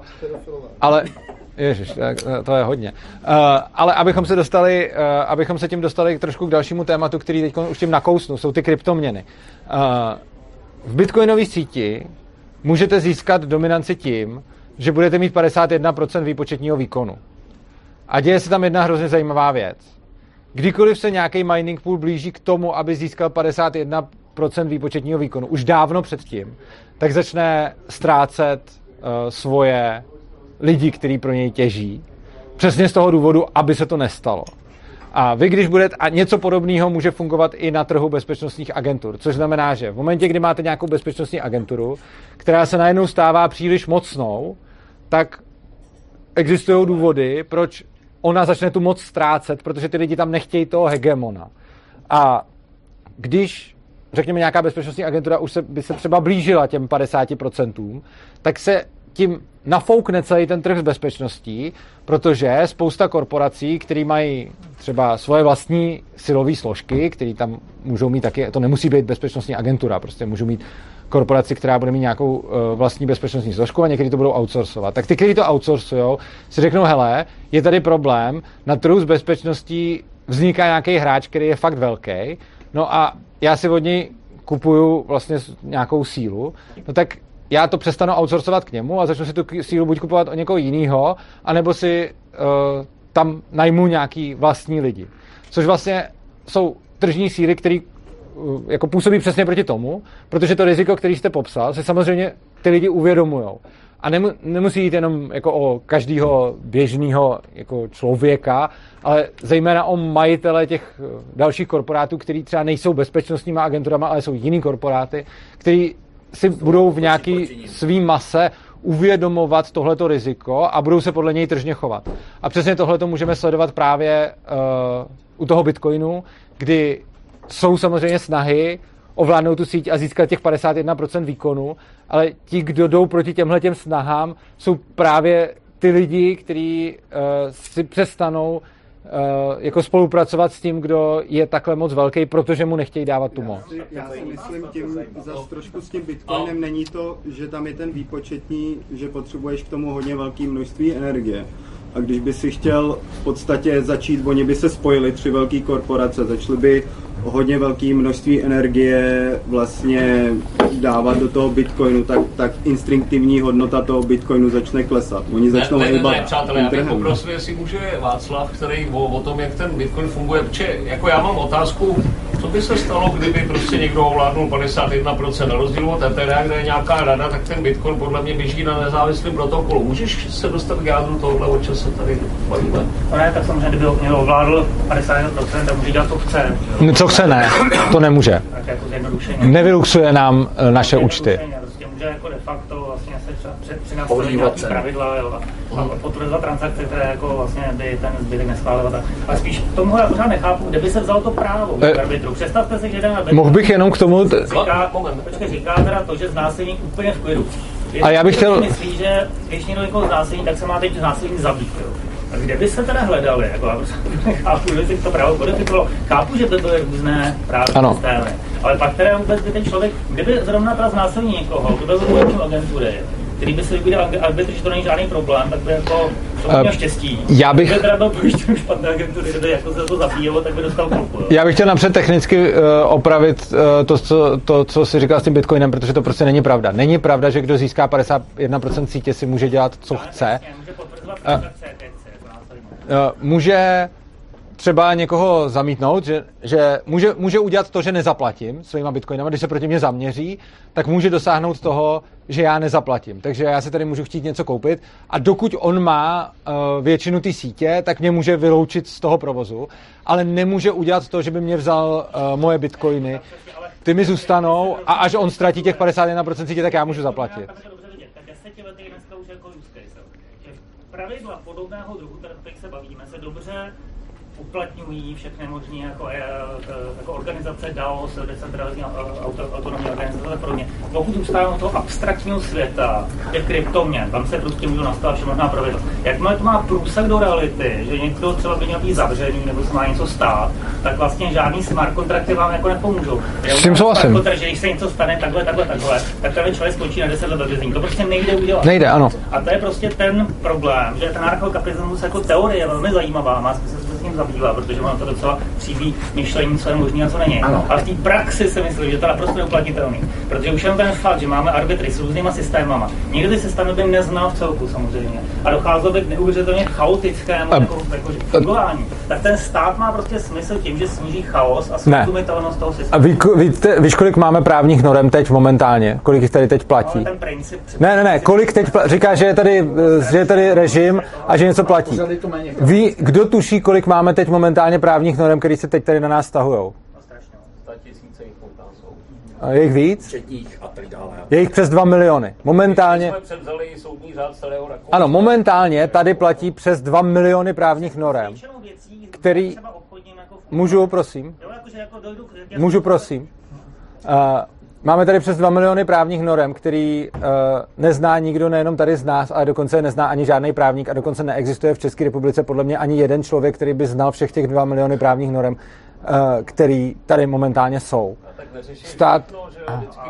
Ano, já, já proti argumentuju proti tomu, že stát tady máme proto, aby udělal pořádek v těch pravidlech, protože je sice pravda, že v policentrickém právu by uh, se to právo neustále vyvíjelo a že by ti jednotliví arbitři mohli mít různé výklady toho práva, to je pravda. Na druhou stranu ty výklady nebudou úplně odlišný a to se můžeme zase kouknout do historie, že tohle to se prostě nedělo, protože když někdo začal soudit nějak úplně mimo. Každý arbitr má nějakou svoji verzi toho práva, přičemž arbitři... Někdo, někdo dává za znásilnění smrt, někdo deset let a někdo zapladáš mi krávu. Uh, to si nemyslím právě, protože to je to, co jsem chtěl říct dál. Uh, každý má nějakou svoji verzi toho práva, ale vzhledem k tomu, že na trhu je uh, požadavek po nějaký prediktibilitě toho práva, uh, tak se ti arbitři od sebe tak moc neliší, protože ten, který by se odlišoval příliš mnoho, přestane dostávat ty zakázky, když si moc uletí. Tohleto se ukazovalo, tohleto se ukazovalo u těch soudců v těch reálných historických policentrických právních uh, systémech, kde vlastně ti soudci, každý měl nějakou svoji verzi toho práva, za kterou si stál a tím se to právo vlastně vyvíjelo. To centrický se vyvíjí tak, že ten zákonodárce vydá update zákonu, to policentrický se jako vyvíjí tak, že každý ten arbitr má svoji verzi toho práva a ta, ta verze, kterou lidi nejvíc chtějí, tak je nejvíc používaná a naopak, když se od ní někdo hodně odchýlí, tak přestane dostávat zakázky. Samozřejmě jako, nebo může od nějaký jako subkomunity. Nicméně... Ne, jestli můžu, abych podpořil teda v rámci toho, na čem jsme se shodli s Vaškem Bitcoinem, že je to zajímavý myšlenkový model a pojďme se jim zabývat. Já bych podpořil teda trošku z jiného pohledu ekologického, ten, tu tvoji věc, kdy si říkal, že když hrozí, že nějaká skupina ovládne třeba ten mining pool padesát jedna procent, tak najednou se něco stane. Tohle je velice zajímavý případ, ke kterému dochází v etologii šimpanzů. Šimpanz, šimpanzi, jak víme, je gorily teda taky, tam je to ještě tvrdší, ale šimpanzi jsou nám blížší, že jsme hominidi, tak tam často dochází k tomu, že když se stane šéfem kluby jedna alfa, což v případě šimpanzů znamená, že pouze ten šuká teda ty samice a ty ostatní samci buď jsou z té tlupy vypuzeni, anebo prostě tam někde živořej, tak se často stává, že se třeba spojejí dva beta samci a společně ho svrhnou. Ovšem pak následuje to, že opět mezi těma ty beta samci poté, co ho zabijou, tak se zase rozpoutá teda ta, ten boj o to, kdo si bude ta alfa. Čili přirovnal bych to, trh se chystá ovládnout nějaká silná agentura, která už má tolik zbraní a všeho, že už jí pak všichni můžou být u píče, tak možná se dvě menší agentury spojejí, tyhle ty rozstřílej, ale zápětí zase soupeřejí prostě o to, až se dostaneme do fáze monopolu ve Spojených státech, kterou nakonec musel řešit stát. Že jo? Takže souhlasím, že nějaká vnitřní dynamika smečky tam je, ale znova směřuje pouze k tomu, kdo ovládne tu moc nejvíc. To, že dochází k určitým spojenectvím, je to tak. To, že ten, ten musím říct, že stále nepřipouštím to, že někdo by pak jako tomu, kdo má jako lepší právo, horší právo, tak bych mu nedával zakázky. Tohle, o čem se bavím, by vedlo k tomu, tam by vůbec nešlo... A tak to reálně fungovalo. Vyšlo o tom, kdo má bouchačku, jak řekl Al Capone. Se zbraní a dobrým slovem dokážeš víc, než pouze s dobrým slovem. Ale, ale to, co říkáš, je, to, co říkáš, vyvrací historie. Ono to tak prostě fungovalo. Jakože, když se podíváš na to, jak fungovaly ty arbitráže ve Spojených státech, tak to takhle prostě bylo. A můžeme se bavit o tom, že máš pocit, že by to bylo jinak, ale když se potom podíváš na reální historický příklady, tak to takhle fungovalo. Uh, bylo to, určitě to bylo obchodní právo a trestní bylo na tom Islandu, v Americe myslím, že nebylo trestní. Uh, nejsem si jistý, jak to...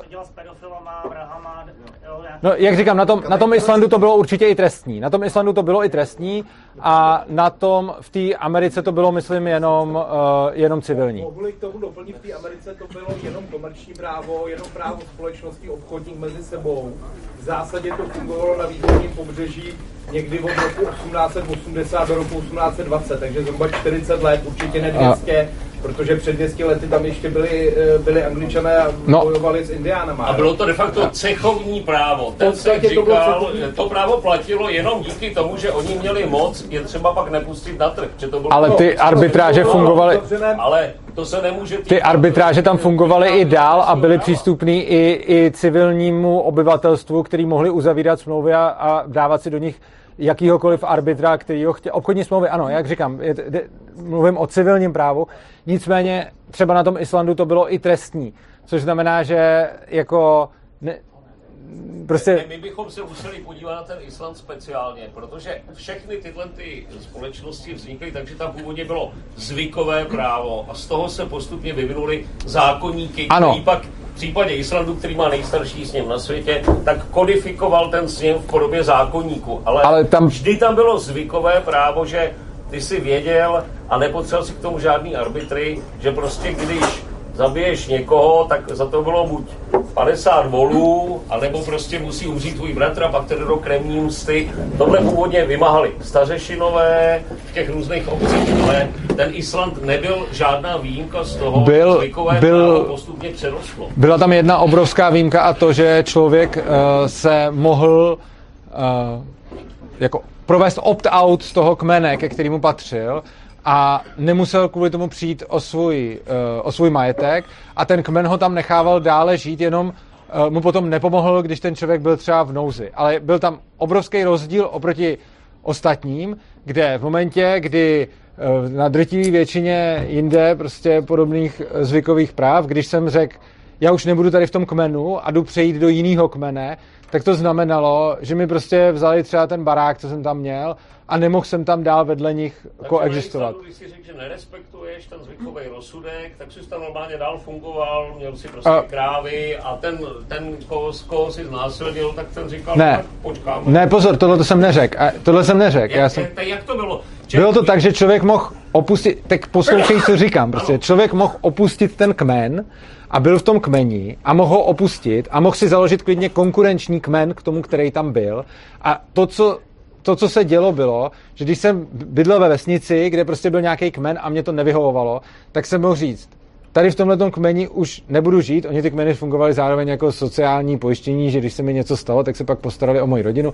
Když jsem z toho kmenu provedl opt-out, tak tohleto se přestalo jako na to aplikovat, takže když jsem potom třeba umřel, a tak potom se o moji rodinu nikdo nepostaral. Nicméně na základě jenom toho, že jsem provedl ten opt-out, jsem se nemusel stěhovat, nemusel jsem přicházet o svoje pozemky, nemusel jsem přicházet o svůj dům, mohl jsem tam dál zůstat žít, mohl jsem dál obchodovat s těma lidma, kteří tam okolo byli. A, a potom... že si odmítnul ten rozsudek v tom... Já nemluvím o rozsudku. Já nemluvím o rozsudku, já mluvím o tom, že udělám opt-out z toho kmene a že si můžu založit svůj konkurenční kmen a že potom se na mě sice budou vztahovat... Uh, jako, když to řekneme dnešním pojmem, trestní právo, ale nebudou se na mě stahovat povinnosti, který má každý člen toho kmene, nemusím tam... Uh... Když znásilníš holku z jiného kmene, vztahuje se na toto právo toho jiného kmene, nebo na tebe, nebo uh, tak se na to vztahuje, tak se na to vztahuje uh, zase to, že ně, nějaký arbitr tohle to bude rozsuzovat. Já se o tom neslyšel. No, ale já si myslím, že to funguje stejně jako s chimpanzema, protože jako na Islandu v prvních tisíciletí, když tě vyločili z kmene, tak to byl rozsudek smrti, stejně jako když tě šimpanzi vyločí z tlupy. Uh, ne nezbytně, oni některý ty lidi ten kmen opouštěli dobrovolně a zakládali si tam konkurenční kmen, když jim nevyhovoval ten, ten, v kterém byli. Takže prostě to bylo, že třeba několik sousedů, který tam byli, si prostě uh, jako opustili ten kmen, v kterém byli a založili si tam svůj vlastní a tohleto nevedlo k tomu, že by se museli prostě pobít s těma ostatníma, protože ta společnost, a to je, jako odpovídám na to, čím je ta společnost jiná, je jiná v tom, že když jsem chtěl založit ve vesnici svůj vlastní nový kmen, a tak jsem si mohl říct, jakým lidem chci a s těma jsem tam založil nový kmen, aniž jsem musel tu vesnici opouštět, nebo jsem se dostal do bojového vztahu s tím kmenem, který v té vesnici byl do té doby. Vesnice patřila nějakému místnímu feudálnímu vládci a prostě... Právě, že ne. Zabavil, to... Právě, že takhle to nefunguje. To, to je právě to, ptal se, v čem se to lišilo. Já, se, já musím si to načíst, připouštím, že nejsem... Můžu, můžu uh, ještě k tomu... Já bych spíš tady... Uh, já jsem slíbil, že dám slovo táhle uh, pánovi a nechci ho jako uzurpovat z toho, protože jsem řekl, že potom, a pak jsme se zakecali. To už nevím, jestli ta otázka stojí. Dobře, tak nemusíme, nebo? Tak možná, tak zkusím jednou. Uh, proč je kryptoměnový trh dobrá simulace společnosti? Uh, tak se můžeme dostat ke kryptoměnám, ke kterým jsem se chtěj, stejně chtěl dostat. Uh, jo, pedofil ještě, ježiš. Dobře. Jo, společenský, člověk, který není společenský jako přijatelný, jo. Dobře, tak pedofil a potom, potom kryptoměny, jo? Tak... Uh, to z nás není, jsou teda nějaký prachy, oškodění... Tak... Já bych jenom ještě, ještě bych jenom dodal, že to, že je někdo pedofil, neznamená, že znásilňuje děti. Dobře, tak, tak člověk, který, který není sociálně úplně dobrý, nějaký vrah prostě, dobře, vrah. Má prachy, tak zaplatí odškodný a dobrý. A když ale ta společnost jako není pro ní dobrý, aby tam ten člověk byl, tak jako dá se ho dát do nějakého zařízení nebo poučit. Když ta společnost se zná... věznice. Uh, můžou a nemusí. Já nevím, takhle, jde o to, že úplně stejně jako na volném trhu, když bychom teď tady žili v jako tuhým socialismu, tak asi nenamodelujeme tu společnost, kterou tady máme teď, protože lidi potom přijdou s hodně dobrýma nápadama, který by nás v tom socialismu v centrálním řízení nenapadly. Ze stejného důvodu já tady teď nedokážu namodelovat, jak by fungovala společnost s volnotržním soudnictvím, ale myslím si, jakože můj osobní názor, ale to, to vůbec neznamená, že by to tak bylo. Můj osobní názor je, že by třeba trest typu vězení byl výrazně méně častej, než je teď, protože trest typu vězení dělá to, že uh, není tam primární odškodnění té oběti, ten, kdo se něčím provinil, tak potom stojí celou tu společnost peníze na to, že ho musí někde držet stranou a jako nejspíš by to v některých případech ta společnost stejně potřebovala, jo, že prostě chce držet toho člověka stranou, ale zdaleka bych neřekl, že v tolika případech, v kterých uh, je to dneska. Protože dneska, když někdo udělá nějaký trestný čin, který nenutně musí být až tak společensky nebezpečný, tak jde za to sedět a on jde sedět a teď jako všichni lidi v té společnosti vlastně platí na něj, aby, aby on mohl sedět a on zároveň nemůže být ekonomicky aktivní, takže nemůže třeba vydělat, jako tvořit hodnoty jednak pro tu společnost a jednak třeba odškodňovat tu oběť. Neříkám, že by se společnost nikdy nerozhodla pro trest vězení. Umím si představit, že v některých případech to, ta společnost potřebuje, ale uh, myslím si, že by to zdaleka nebyl tak častý trest, jako je dneska, protože dneska to máme vlastně tak, že jako to vězení je v podstatě jako takový jediný závažnější trest, který může být. Jako, tak prostě buď někdo něco udělá, je to nějaká prkotina, a když to není prkotina, tak ho dáme do vězení. Ale já si nemyslím, že to je... A t- zase je to jako můj názor a neříkám, že by to takhle nutně v Ankapu muselo být, ale myslím si, že v momentě, kdy, to, kdy ho můžeme dát do vězení a potom to zaplatí nějak obecně daňoví poplatníci, tak zdaleka není taková poptávka potom, aby se fakt přemýšlel nad tím, jestli pro každého toho konkrétního člověka, který jde sedět do vězení, je to vězení to, co je skutečně potřeba, to, co pomůže jemu a to, co pomůže té společnosti. Takže jako umím si představit, že kdybychom teďko nějak přešli k anarchokapitalistické společnosti, že by tam třeba asi nějaké vězení nadále zůstaly, ale zároveň si myslím, že by byly využívané výrazně méně, než jsou využívané teď. Jenom já se omlouvám, než přejdu k tomu Bitcoinu, já ano. Se k tomu Islandu, o jakém období se bavíme v Islandu, když Island od desátého století na sněmovní louce měl nejstarší parlament, no. nejstarší zákonodárný sbor, který ano. formuloval zákony a formuloval právo, ano, jo? Ale ten, ale takže to... mě zajímalo, jako, o jakém období Islandu se bavíme, když od třináctého století tam začínal vládnout norský král, Já norský králové, kteří tam přenášeli svý norský králové. To by doporučit, pozor. Protože celá ta informace, tam působil nějaký takový úplně free systém, kde si kdo co chce, je zvláštní. Pozor, uh, ten, uh, ten, byl tam ten Althing, nebo já nevím, jak se to čte, ten, to ten, ten, ten, ten první parlament, ale pozor, ten parlament uh, fungoval tak, že dával, že vydával, řekněme, zákony, které platily pro ty kmeny, které tam byly, ale člověk z toho kmene mohl provést opt-out a dokud se neprovinil vůči někomu, kdo byl v tom kmeni, tak mohl tam svobodně žít, aniž by se podřizoval tomuhletomu, tomuhletomu zákonodárnému tělesu. A to je právě ten, to je právě ten jako hlavní důvod a hlavní rozdíl, proč ten Island zmiňuji. A ano, ve třináctém století tam potom přišli Dánové, ale pozor, velice dlouhou dobu to fungovalo ne tak, že oni tam přinesli svoje dánské právo, ale pouze tak, že oni od nich vybírali peníze za to, že je nechávali žít. Takže uh, nakonec tam sice skutečně přinesli jejich právo, ale ještě dlouho poté, co tam zahájili tu, prostě to připojování Islandu ke svým území, tak to, co tam probíhalo, a teď nechci kecat, ale myslím, že jako velký desítky nebo i malý stovky let napřed, bylo pouze Uh, plaťte nám peníze a my uh, vás nezabijeme. Uh, ale nebylo tam přinášení práva. To přišlo až ještě později. Takže tak. A teď bych se uh, dostal ke kryptoměnám tím, že bych zodpověděl tahle dotaz, který zněl, uh, proč si myslím, že svět kryptoměn slouží jako dobrý model k modelování společnosti. Uh, Já si to nemyslím, že svět kryptoměn obecně slouží jako dobrý model k modelování společnosti.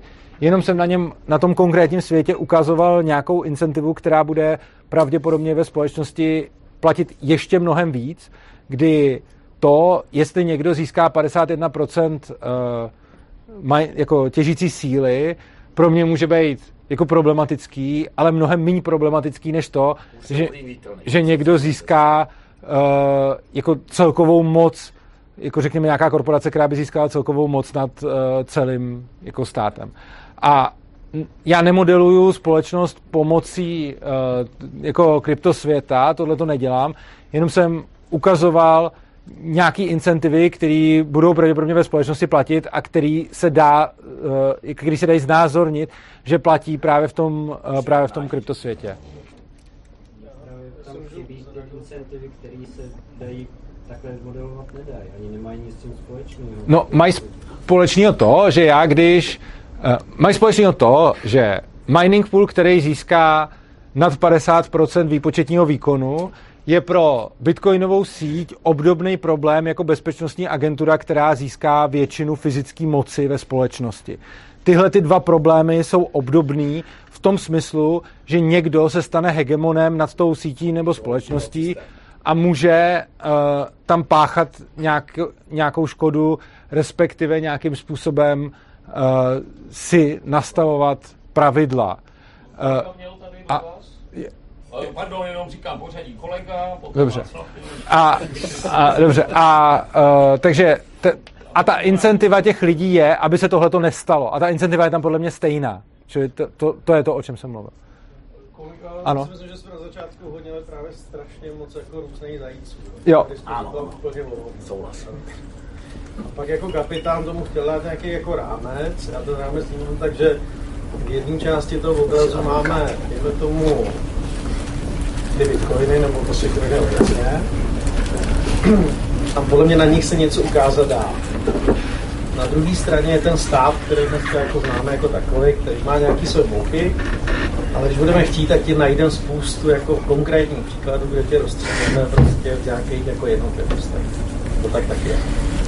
Myslím si, že se ukazuje, že někde uprostřed je, je ta volba prostě Pavel Babiš, padesát jedna procent. Můj drahý přítel, držíme se toho krypta. Ne, krypto, pouze krypto, prosím. Je tam, je tam krypto Pavel, krypto Babiš, je tam toho, že, že nepustíme toho, aby ovládl ten coin a nepustíme nějakýho frajera, že bude mrdat všechny ty holky a prostě na nás nezbyde nic. A dynamika smečky, dobře. To existuje, to, to, to funguje. A teďka, já si myslím, že jakoby ty vlastně na tom coinu nám ukážeš, vystvrzovat ty virtuální práky, na který je to vlastně náš hlasovací lístek, na který můžeme jako fungovat všichni, i ty prostě agentury a tak dále. Takže tam je ta pravda, nebo tam je ta, ta nivelita, tam je prostě nějaký měřítko věci. Jo, pak si takže ne. Takže no, jsi to nedozvěděl, ne, bratře, počkej, pojďme teď, pojďme koment, konkrétní komentáře k těm coinům, ať se nestratíme ještě více. Jo, taky přijde hodně obecný a vlastně. Já jsem to chtěl zakončit tou otázkou. Dobře. Pro, pro, proč ty, ty coiny nebo nějaká měna, která je vlastně naším jako hlasovacím místem a je nikým neovlivnitelná, nemůže být ten centrální jako středobod celý tý anarchospolečnosti. Pro, pro, proč nemůže? Dobře, jeden dotaz ještě. Václav, jestli má další... A já je zapomenu. A já je zapomenu postupně. OK. Uh, já vlastně upřímně se tomu moc neporozumím. Jakože byla tam spousta různých tezí, s kterýma nesouhlasím, ale pak jsem moc neporozuměl tomu dotazu. Uh, proč ty coiny nemůžou být centrální, já nevím co, té společnosti. Já si myslím, že ta... Organizátor té věci, měřítko té věci. Tady mi říkáme, ale... že může být mafie, když prostě má někdo moc peněz. Ale může být, může být kryptoměna... Nebo, jako... Kryptoměna může být, kryptoměna může být měnou uh, a penězma ve svobodné společnosti, určitě ano, ale tím bych ji neoznačil za to, co celou tu společnost řídí, protože společnost má celou spoustu aspektů a jako společnost potřebuje peníze, ať už jakákoliv společnost potřebuje peníze, kryptoměna může být jedna z možností implementací peněz, ale to ještě neznamená, že tu společnost jako bude řídit, protože Společ, jako netroufal bych si říct, společnost je řízena penězi, protože to podle mě je hodně zjednodušený tvrzení, protože je celá spousta věcí, která tu společnost řídí a ta společnost je, jako má spoustu aspektů. Ale ano, jeden z nich může být kryptoměna, která bude zajišťovat peníze a komunikaci lidí skrze ceny a, a peníze. Václav? Díky za úvod, jo, já jsem to nikdy úplně nestudoval, já jsem tušil, co to je. A je to, abych si v tom udělal teď jako jasno, finální otázka, jo, celé téhle téhle. Znamená to teda, že v tom ANCAPu bohatí lidé nebo lidé mocní, což asi jako je to samé, mají vlastně totální možnost, když to lidi, co žádný peníze nezdědili, nemají, nejsou ani mocní, jsou handicapovaní, tak pokud nenarazí na vhodnou charitu, což je možné samozřejmě naštěstí, tak jsou úplně outsideři. To má to totálně vlastně pravicový vidění ze světa, kdy vlastně nakonec ty bohatí lidi se budou moct opravdu dělat cokoliv, protože to vždycky já zaplatím a tak super bezpečnost je ten turu, že vlastně jako žádná jiná na ní nemůže. Jo, hypoteticky, když já jsem majitel nejlepší bezpečnostní agentur z regionu, tak jsem vlastně přeruch. Jako, je to takhle, to říkám? Myslím, že ne. To špatně chápu. Myslím, že ne, protože to platí pouze za předpokladu, že ten jeden majitel té bezpečnostní agentury bude mít bezpečnostní agenturu, která zároveň má větší sílu než součet všech těch ostatních. Třeba na Dobříši. Takže v takovém... No. Tam je jenom jedna třeba silná agentura. Já bych docela rád jako měl vždycky prostor něco jako potom říct. Uh, a jako může, jako může tenhle ten případ nastat, ale když tenhle ten případ nastane, tak tam v podstatě vznikne stát. Uh, čili to, to už je potom vlastně stát, který tam... Ano, nějaký feudální stát. A teď hypotetický... a, a te, a, ale ten příklad nemusí nastát, i když jsem majitelem nejsilnější bezpečnostní agentury, ale ty ostatní agentury mají v součtu větší sílu, než mám já, tak, tak tenhle ten případ nenastává. Což znamená, že nelze vyloučit, že by takový případ nastal, ale zároveň bych to nemodeloval jako takhle to je.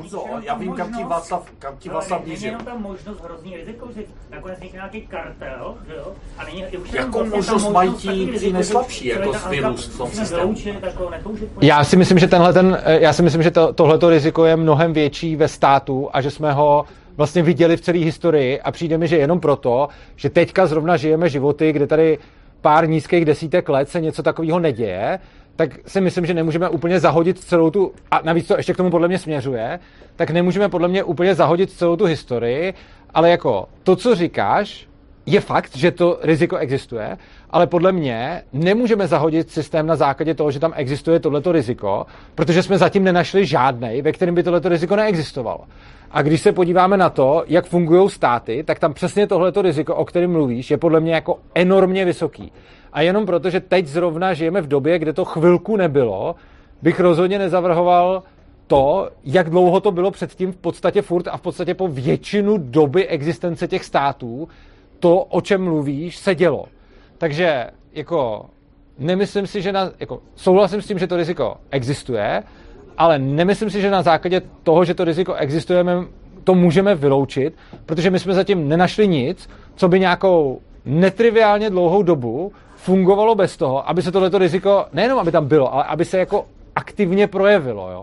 Takže jako když se pak podíváme na to, co bylo tady, tak dobrý, tak jako posledních třicet let v pohodě, ale předtím děs a bída a předtím taky děs a bída a předtím taky děs a bída a jako nemyslím si, že jako jsme se s tímhletím problémem vůbec jako společnost ještě dokázali, jako že jsme se s ním nedokázali vůbec vypořádat, ať už se státem nebo bez něj. Takže jako to riziko je podle mě všudy přítomný a ještě navíc se jako obávám toho, že v té společnosti, ve které žijeme teď, se k něčemu takovému jako blížíme. Jako když se podíváme na to, kolik svobody, jaká míra svobody tady byla v devadesátých letech a jak ta míra svobody neustále mizí, jak se všechno centralizuje a jak vlastně ta moc jako odchází od jako jednotlivcům směrem k tomu státu, tak ten trend jednoznačně směřuje k nějaký centralizaci a jednoznačně jako směřuje k nějaký kumulaci moci. Je pravda, že tady máme na to nějaký jako pojistky, které budou do nějaký míry fungovat, ale ty pojistky nebudou fungovat do libovolné míry koncentrace moci. A to, co se děje teď, je, že kdykoliv máme nějaký celospolečenský problém, tak ho jako společnost řešíme tím, že dáme státu další pravomoci, aby ten problém řešil, což znamená, že neustále odcházejí jako svobody a práva, které máme my jako jednotlivci a přecházejí na ten stát, což je extrémně nebezpečný proces, který nějakou dobu ještě bude takhle fungovat, ale v momentě, kdy už jako ten stát začne jako mít příliš mnoho té moci, tak už tam začnou selhávat ty systémy, které jako brání převzetí té moci, protože vlastně to, protože vlastně se, se můžeme nainstalovat totalitu i, i v rámci demokracie. Jo? My, my jsme zvyklí na to, že totalita přicházela s diktátorama a jsme zvyklí, že když tady byl Hitler, tak dělal totalitu a když tady byl Stalin, tak dělal totalitu a že ty, že ty diktátoři dělali totalitu. Jenže to není jediná možnost, jak udělat totalitu, i když na ní jsme historicky zvyklí. My se můžeme dopracovat velice dobře k demokratické totalitě, kdy si budeme neustále furt dál a dál odhlasovat zákony, kteří budou na, na nás víc dohlížet, budou nás víc kontrolovat, budeme muset pořád víc a víc reportovat státu. Do toho podle mě přichází ještě jeden zásadní problém, a to je digitalizace státní správy s obrovským rozmachem umělé inteligence, která bude moct jako na databází občanů vyhledávat v podstatě jakoukoliv skupinu.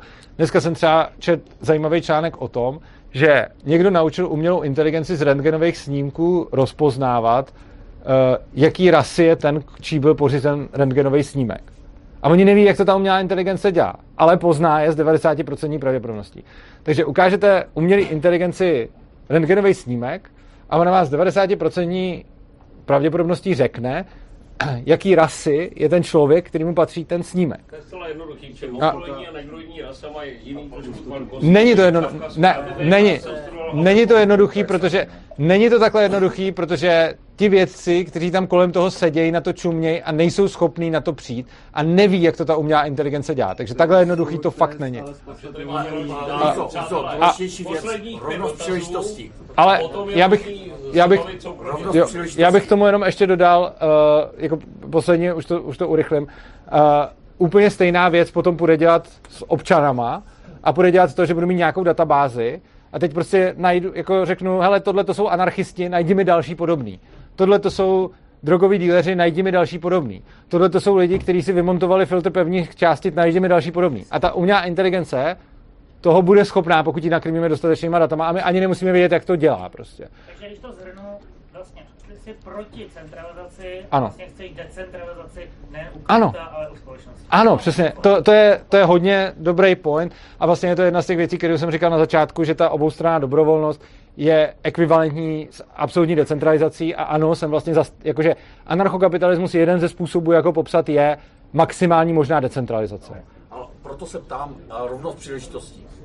To znamená, že jako vyrůstám v relativně horší společenské, prostě jako mám horší možnosti, ale nikdo mi nemůže zaplatit vysokou školu a tak dále, jako jak můžu v takové společnosti uspět? Uh, tak jako k tomu, abych uspěl, nepotřebuji nutně vysokou školu, navíc tu vysokou školu můžu dostat i jako na stipendium a samozřejmě, jako já si myslím, že nikdy nemáme rovnost příležitostí, že to je jako iluze.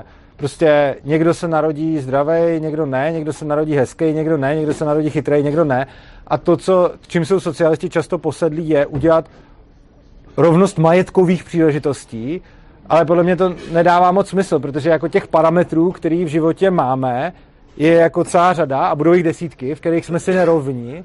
A to, o co se socialisti snaží, je udělat majetkovou rovnost. Ale jako majetková rovnost nezajistí celkovou rovnost příležitostí. To, to bude iluze. Naopak tím, že budu zajišťovat majetkovou rovnost příležitostí, kolikrát i způsobem nějaký nerovnosti. Můžu se zeptat na ten...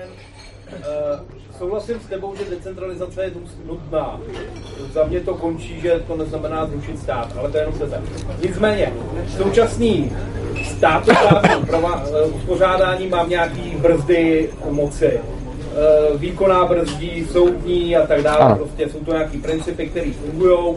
I ten totalitní stát se díky v podstatě těmto brzdám zase vrací na nějaký demokratický, takhle to v těch vlnách funguje. Co pozor, ty... pozor, pozor. To... S tím... Dobře, no. Je to můj názor, prostě stává se. Tento a kdy se stalo to? Já se tě zeptám, jaký, co jsou ty brzdy? Já odpovím, ale nelíbí se mi, když je vždycky do otázky zahrnutá teze, s kterou nemám polemizovat. To, to nechci. Takže se chci zeptat, který totalitní režim uh, byl zrušen, protože ho zachránili jeho vlastní systém brzd a protivách. Já jsem neřekl, že ho zachránil jeho vlastní systém. Já jsem řekl, že systém vah a protivách zachránil režim, který nastolení systému vah a protivách zachránilo uh, totalitní režim. Jo, o který... to řekl špatně. Jo, aha, jo, dobře, dobře, jo, už chápu, jo. Čili nešlo o to, že by totalitní systém přestal být totalitní, ale o to, že nenastal. Nenastal, ale jo. Prostě byly dobře. To nastolený protiváhy, protiváhy, jo. Všichni jsme to zažili. V, v anarchokapitalismu je ten odpověď konkurence. Je to, konkurence. Nemáte to vnitřně, jako že by ta korporace sama v sobě obsahovala systém brzd a protivách, to jako může, ale nemusí, ale...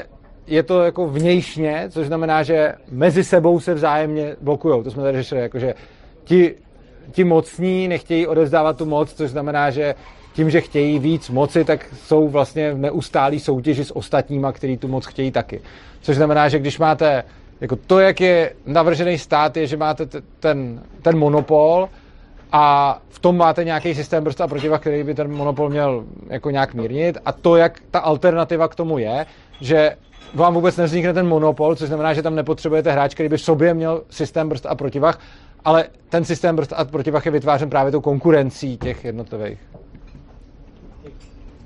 Tak. Uh, ano? Zeptat, uh, na ten policentrický systém, jestli tedy, když, když ta moc, nebo když, když ty, to právo jde od spodu, jestli řekněme v dnešní situaci, vlásnou třeba Okamora tady řekne, že, že nebudeme uh, na to v Evropské unii, my to odhlasujeme, zvolíme Okamoru, uh, on teda na vrchu potom rozhodne, že teda vystoupíme třeba z Evropské unie. Je to policentrický systém, ne. Když to rozhodneme takhle jako... Uh, Není to policentrický systém, pokud tam je uh, vlastně někdo, kdo uh, provádí... Kdo dává ty zákony a kdo, kdo určuje ty pravidla těm všem, tak to není policentrický systém. Poli... Jsou ti lidi, kteří teda si zvolí to, že chceme teďkom zrovna vystoupit z E U, tak... Uh, jenže to... Jako... Kde to začíná? Proč by to měl začínat až ne, když on to rozhodne? Když to začne... Ještě jednou. Proč by to měl začít až ve chvíli, kdy on to rozhodne? Protože se začne ve chvíli, kdy on prosadí tu svoji myšlenku a, a řekně, že je jasný třeba v těch volbách. No ale uh, jde o to, že tam nikdo nejde do těch voleb jako s jednou myšlenkou. Tam to je jako nějaký soubor myšlenek a neděje se většinou to, že jako mám jednu myšlenku a toto, což znamená, že pak si jako vyberu nějakou tu stranu, ale to ještě neznamená, že souhlasím s celým jejím programem a ta strana pak uzavře nějakou koalici, což ještě vůbec neznamená, že souhlasím s tím programem, který pak bude ve výsledku prosazovat ta koalice, což znamená, že to, že v našich demokratických parlamentních volbách vyplyne to, že někdo udělá něco, ještě vůbec neznamená, že většina voličů to tak chtěla. Čili to není policentrické. No a třeba příklad jako Brexitu tady v tom, jako to, to je podle mě jako... Tak Brexit bylo rozhodnutí těch lidí, no, to je pravda, no. Prefer- no tak... Jako když je to referendum, tak je to nějakým způsobem rozhodnutí těch lidí, ale rozhodně bych, jako možná to jedno rozhodnutí bych nazval policentrickým, ale celkově ten systém policentrický není, protože většina pravidel je v něm určovaná zhora. A vlastně i to, když se ten systém, který je určovaný zhora, někdy zeptá těch lidí, tak vlastně i ten systém vlastně určuje, když se těch lidí lze a nelze zeptat. Takže tím to vlastně dělá z toho tak trochu centrický. Tak, aby se rozhodli, jak se rozhodli. Mohl bych tě to poprosit třeba za první chci ti poděkovat tady asi za všechny, že se tady snaží zastavit ty vole příliv koštětem, ty vole, všichni jdou ty vole, jako ty vole, hrozně. Fakt respekt, takže to si myslím, že mluvím za všechny a určitě ty vole, jako si myslím, že ta myšlenka má nějakou váhu, že určitě to je něco, co bych chtělo jakoby projednat, přesně jak říkáš, že to není jako úplně konkrétní věc jako věda, jako fyzika. A chtěl bych se zeptat, jestli bys mě jako člověkovi, který to třeba tomu nerozumí, právě jako ty, nemá toho tolik nastudovaného, jak bys mi to prodal, tu myšlenku? Já jsem velice, abys mi řekl, abych právě s ně přetáhl na tu druhou stranu. Já ti nebudu teďkom bránit, řekni mi ideální stav, to, jak by to třeba za tebe mohlo fungovat a teď se vykašli na to, že něco není dodělané. Jenom jako prostě um. co je asi ta myšlenka, protože já to chápu moc, co je teda ta myšlenka toho, nebo jo, popiš to, jako to, to... Jako já se nesnažím asi nikoho přetáhnout, já spíš se snažím vést dialog, nicméně uh, ta základní myšlenka je to, co jsem říkal na začátku. Oboustranná dobrovolnost a absence násilného donucení. Což znamená prostě, uh, ty se můžeš rozhodnout, na čem chceš a nechceš participovat. A pokud budeš jít participovat, tak participuješ a pokud ne, tak, tak ne. A tohle je ta poenta vlastně. A to je, jako tím by se dalo říct, to je celý v podstatě. A to, jak potom už budou fungovat ty jednotlivé věci, už jsou nějaký technikálie, o kterých si tady můžeme bavit, ale ta podstata je oboustranné dobrovolné vztahy a možnost opt-outovat z těch služeb, který ten stát vlastně... Uh, Jako... Takže si vědom, bych... že to je ultrakapitalismus. Takže o toho bychom si vlastně vzít tady ty hlavní myšlenky, s kterými já souhlasím určitě a třeba potom kaskádově na to nabalit právě přesně, že ten stát, že mě nutí platit něco, co já třeba nepotřebuji úplně si platit, ale pokud si to chce platit někdo jiný. Ano, a si to, jo. A co kdyby to byl hybrid, že někdo to chce platit tomu státu? Da, by, existuje taková situace, že by někdo to chtěl platit státu a no, část by to nechtěl. Za mě určitě v pohodě, aby si, aby si ty lidi to, to rozhodli a aby k tomu nikdo nikoho nenutil. To je os, trošku jakoby osobeč dneska, to není nic no, zlýho, že jakoby vlastně seš no, na sebe. Jako... Ale jako já tam mám hlavní problém, ne ani tak s těma platbama, i když taky, ale ten hlavní problém mám s, těma, s tím omezováním to, těch, těch svobod. Což znamená, že jako platby jsou, jako to do toho spadá, ale je to jedna malá kategorie z těch všech. A to, co... Aby ti nemohli říkat spíš ty lidi, s kterýma nesouhlasíš, dobrovolně, protože ten vztah, jak říkáš, dobrovolně já nesouhlasím s tím tátem, tak bych nechtěl, aby mi vnucovali nějaký dogmata. Jo, přesně, t- o tohle to jde. A je to, je to za mě ta podstata. To placení do toho patří taky, ale za mě to placení není to hlavní, i když třeba pro někoho může být. Ale jakože to zdanění a to placení za mě není ta, ta poenta prostě. A myslíš, že ty, jsou tam ty nevýhody a výhody pře, jsou nevýhody, které teda převážejí potom nad tím, když mě vyvloučejí z té společnosti, že já nebudu souhlasit s tím teďkon, s tím státem a nechce, aby se na mě stavili. On s tím bude dokonce OK. Jaký myslíš, že nevýhody v tom případě bych měl? V tom případě potom, když já bákám nějaký někdo mě okrade, tak um, policie mi nepojede na pomoc, protože řeknou a Sidi Balde na to... Ale, ale mohl bys mít právě tu ale mohl bys mít právě tu bezpečnostní agenturu, která by té policii konkurovala no, a ty si... Já bych musel ale zavolat nějakým jako... No místo, aby se volala policii, tak zavoláš někomu jinému. Ano, prostě, prostě ty služby, které poskytuje stát v monopolním postavení, by mohly mít k sobě konkurenci. To, co říkám, není jako... zrušme stát ve smyslu zapalme to a to, ale říkám, ať je možnost volby a ať každý může tomu státu konkurovat a prostě ať vzniká konkurence státu a já si můžu vybrat, jestli chci platit a využívat ty služby toho státu, anebo jestli chci platit a využívat ty konkurenční prostě. Právě, že pochopil, že to není anarchismus, že to je spíš... Je to anarchismus. Ale jako... Je to voluntarismus.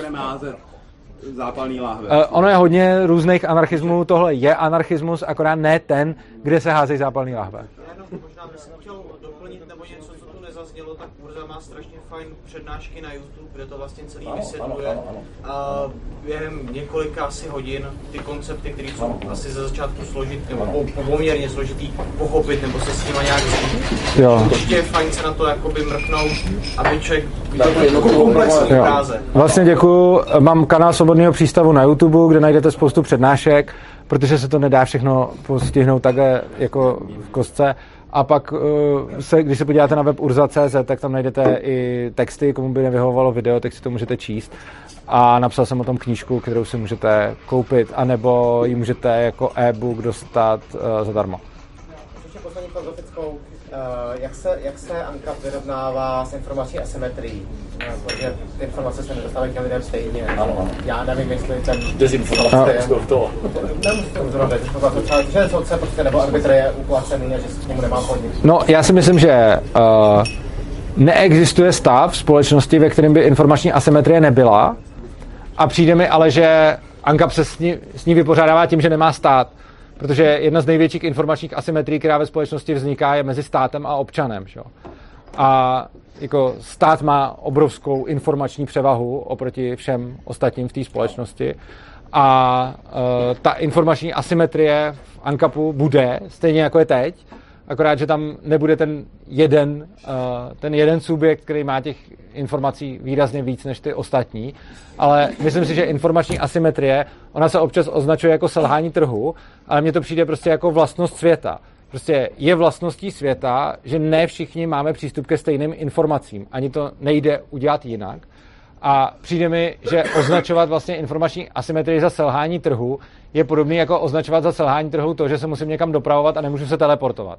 Prostě svět má nějaké fyzikální vlastnosti a určití ekonomové vzali čtyři z nich a řekli, toto jsou selhání trhu. A prostě informační asymetrie je označovaná za tržní selhání.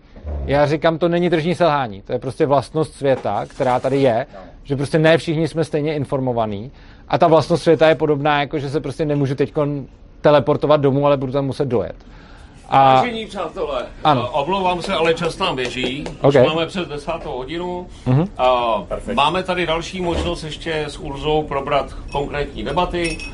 Já se stále domnívám, že to, o čem ty mluvíš, je návrat nějaké feudální společnosti, kde jednotliví feudálové, ať se budou nazývat agentury, anebo to jsou feudálové, tak budou mezi sebou soupeřit. Nicméně doufejme, že potom, co se tento svět rozpadne, tak z té dystopie vzejde nová a lepší společnost na základě anarchokapitalismu. Děkujeme.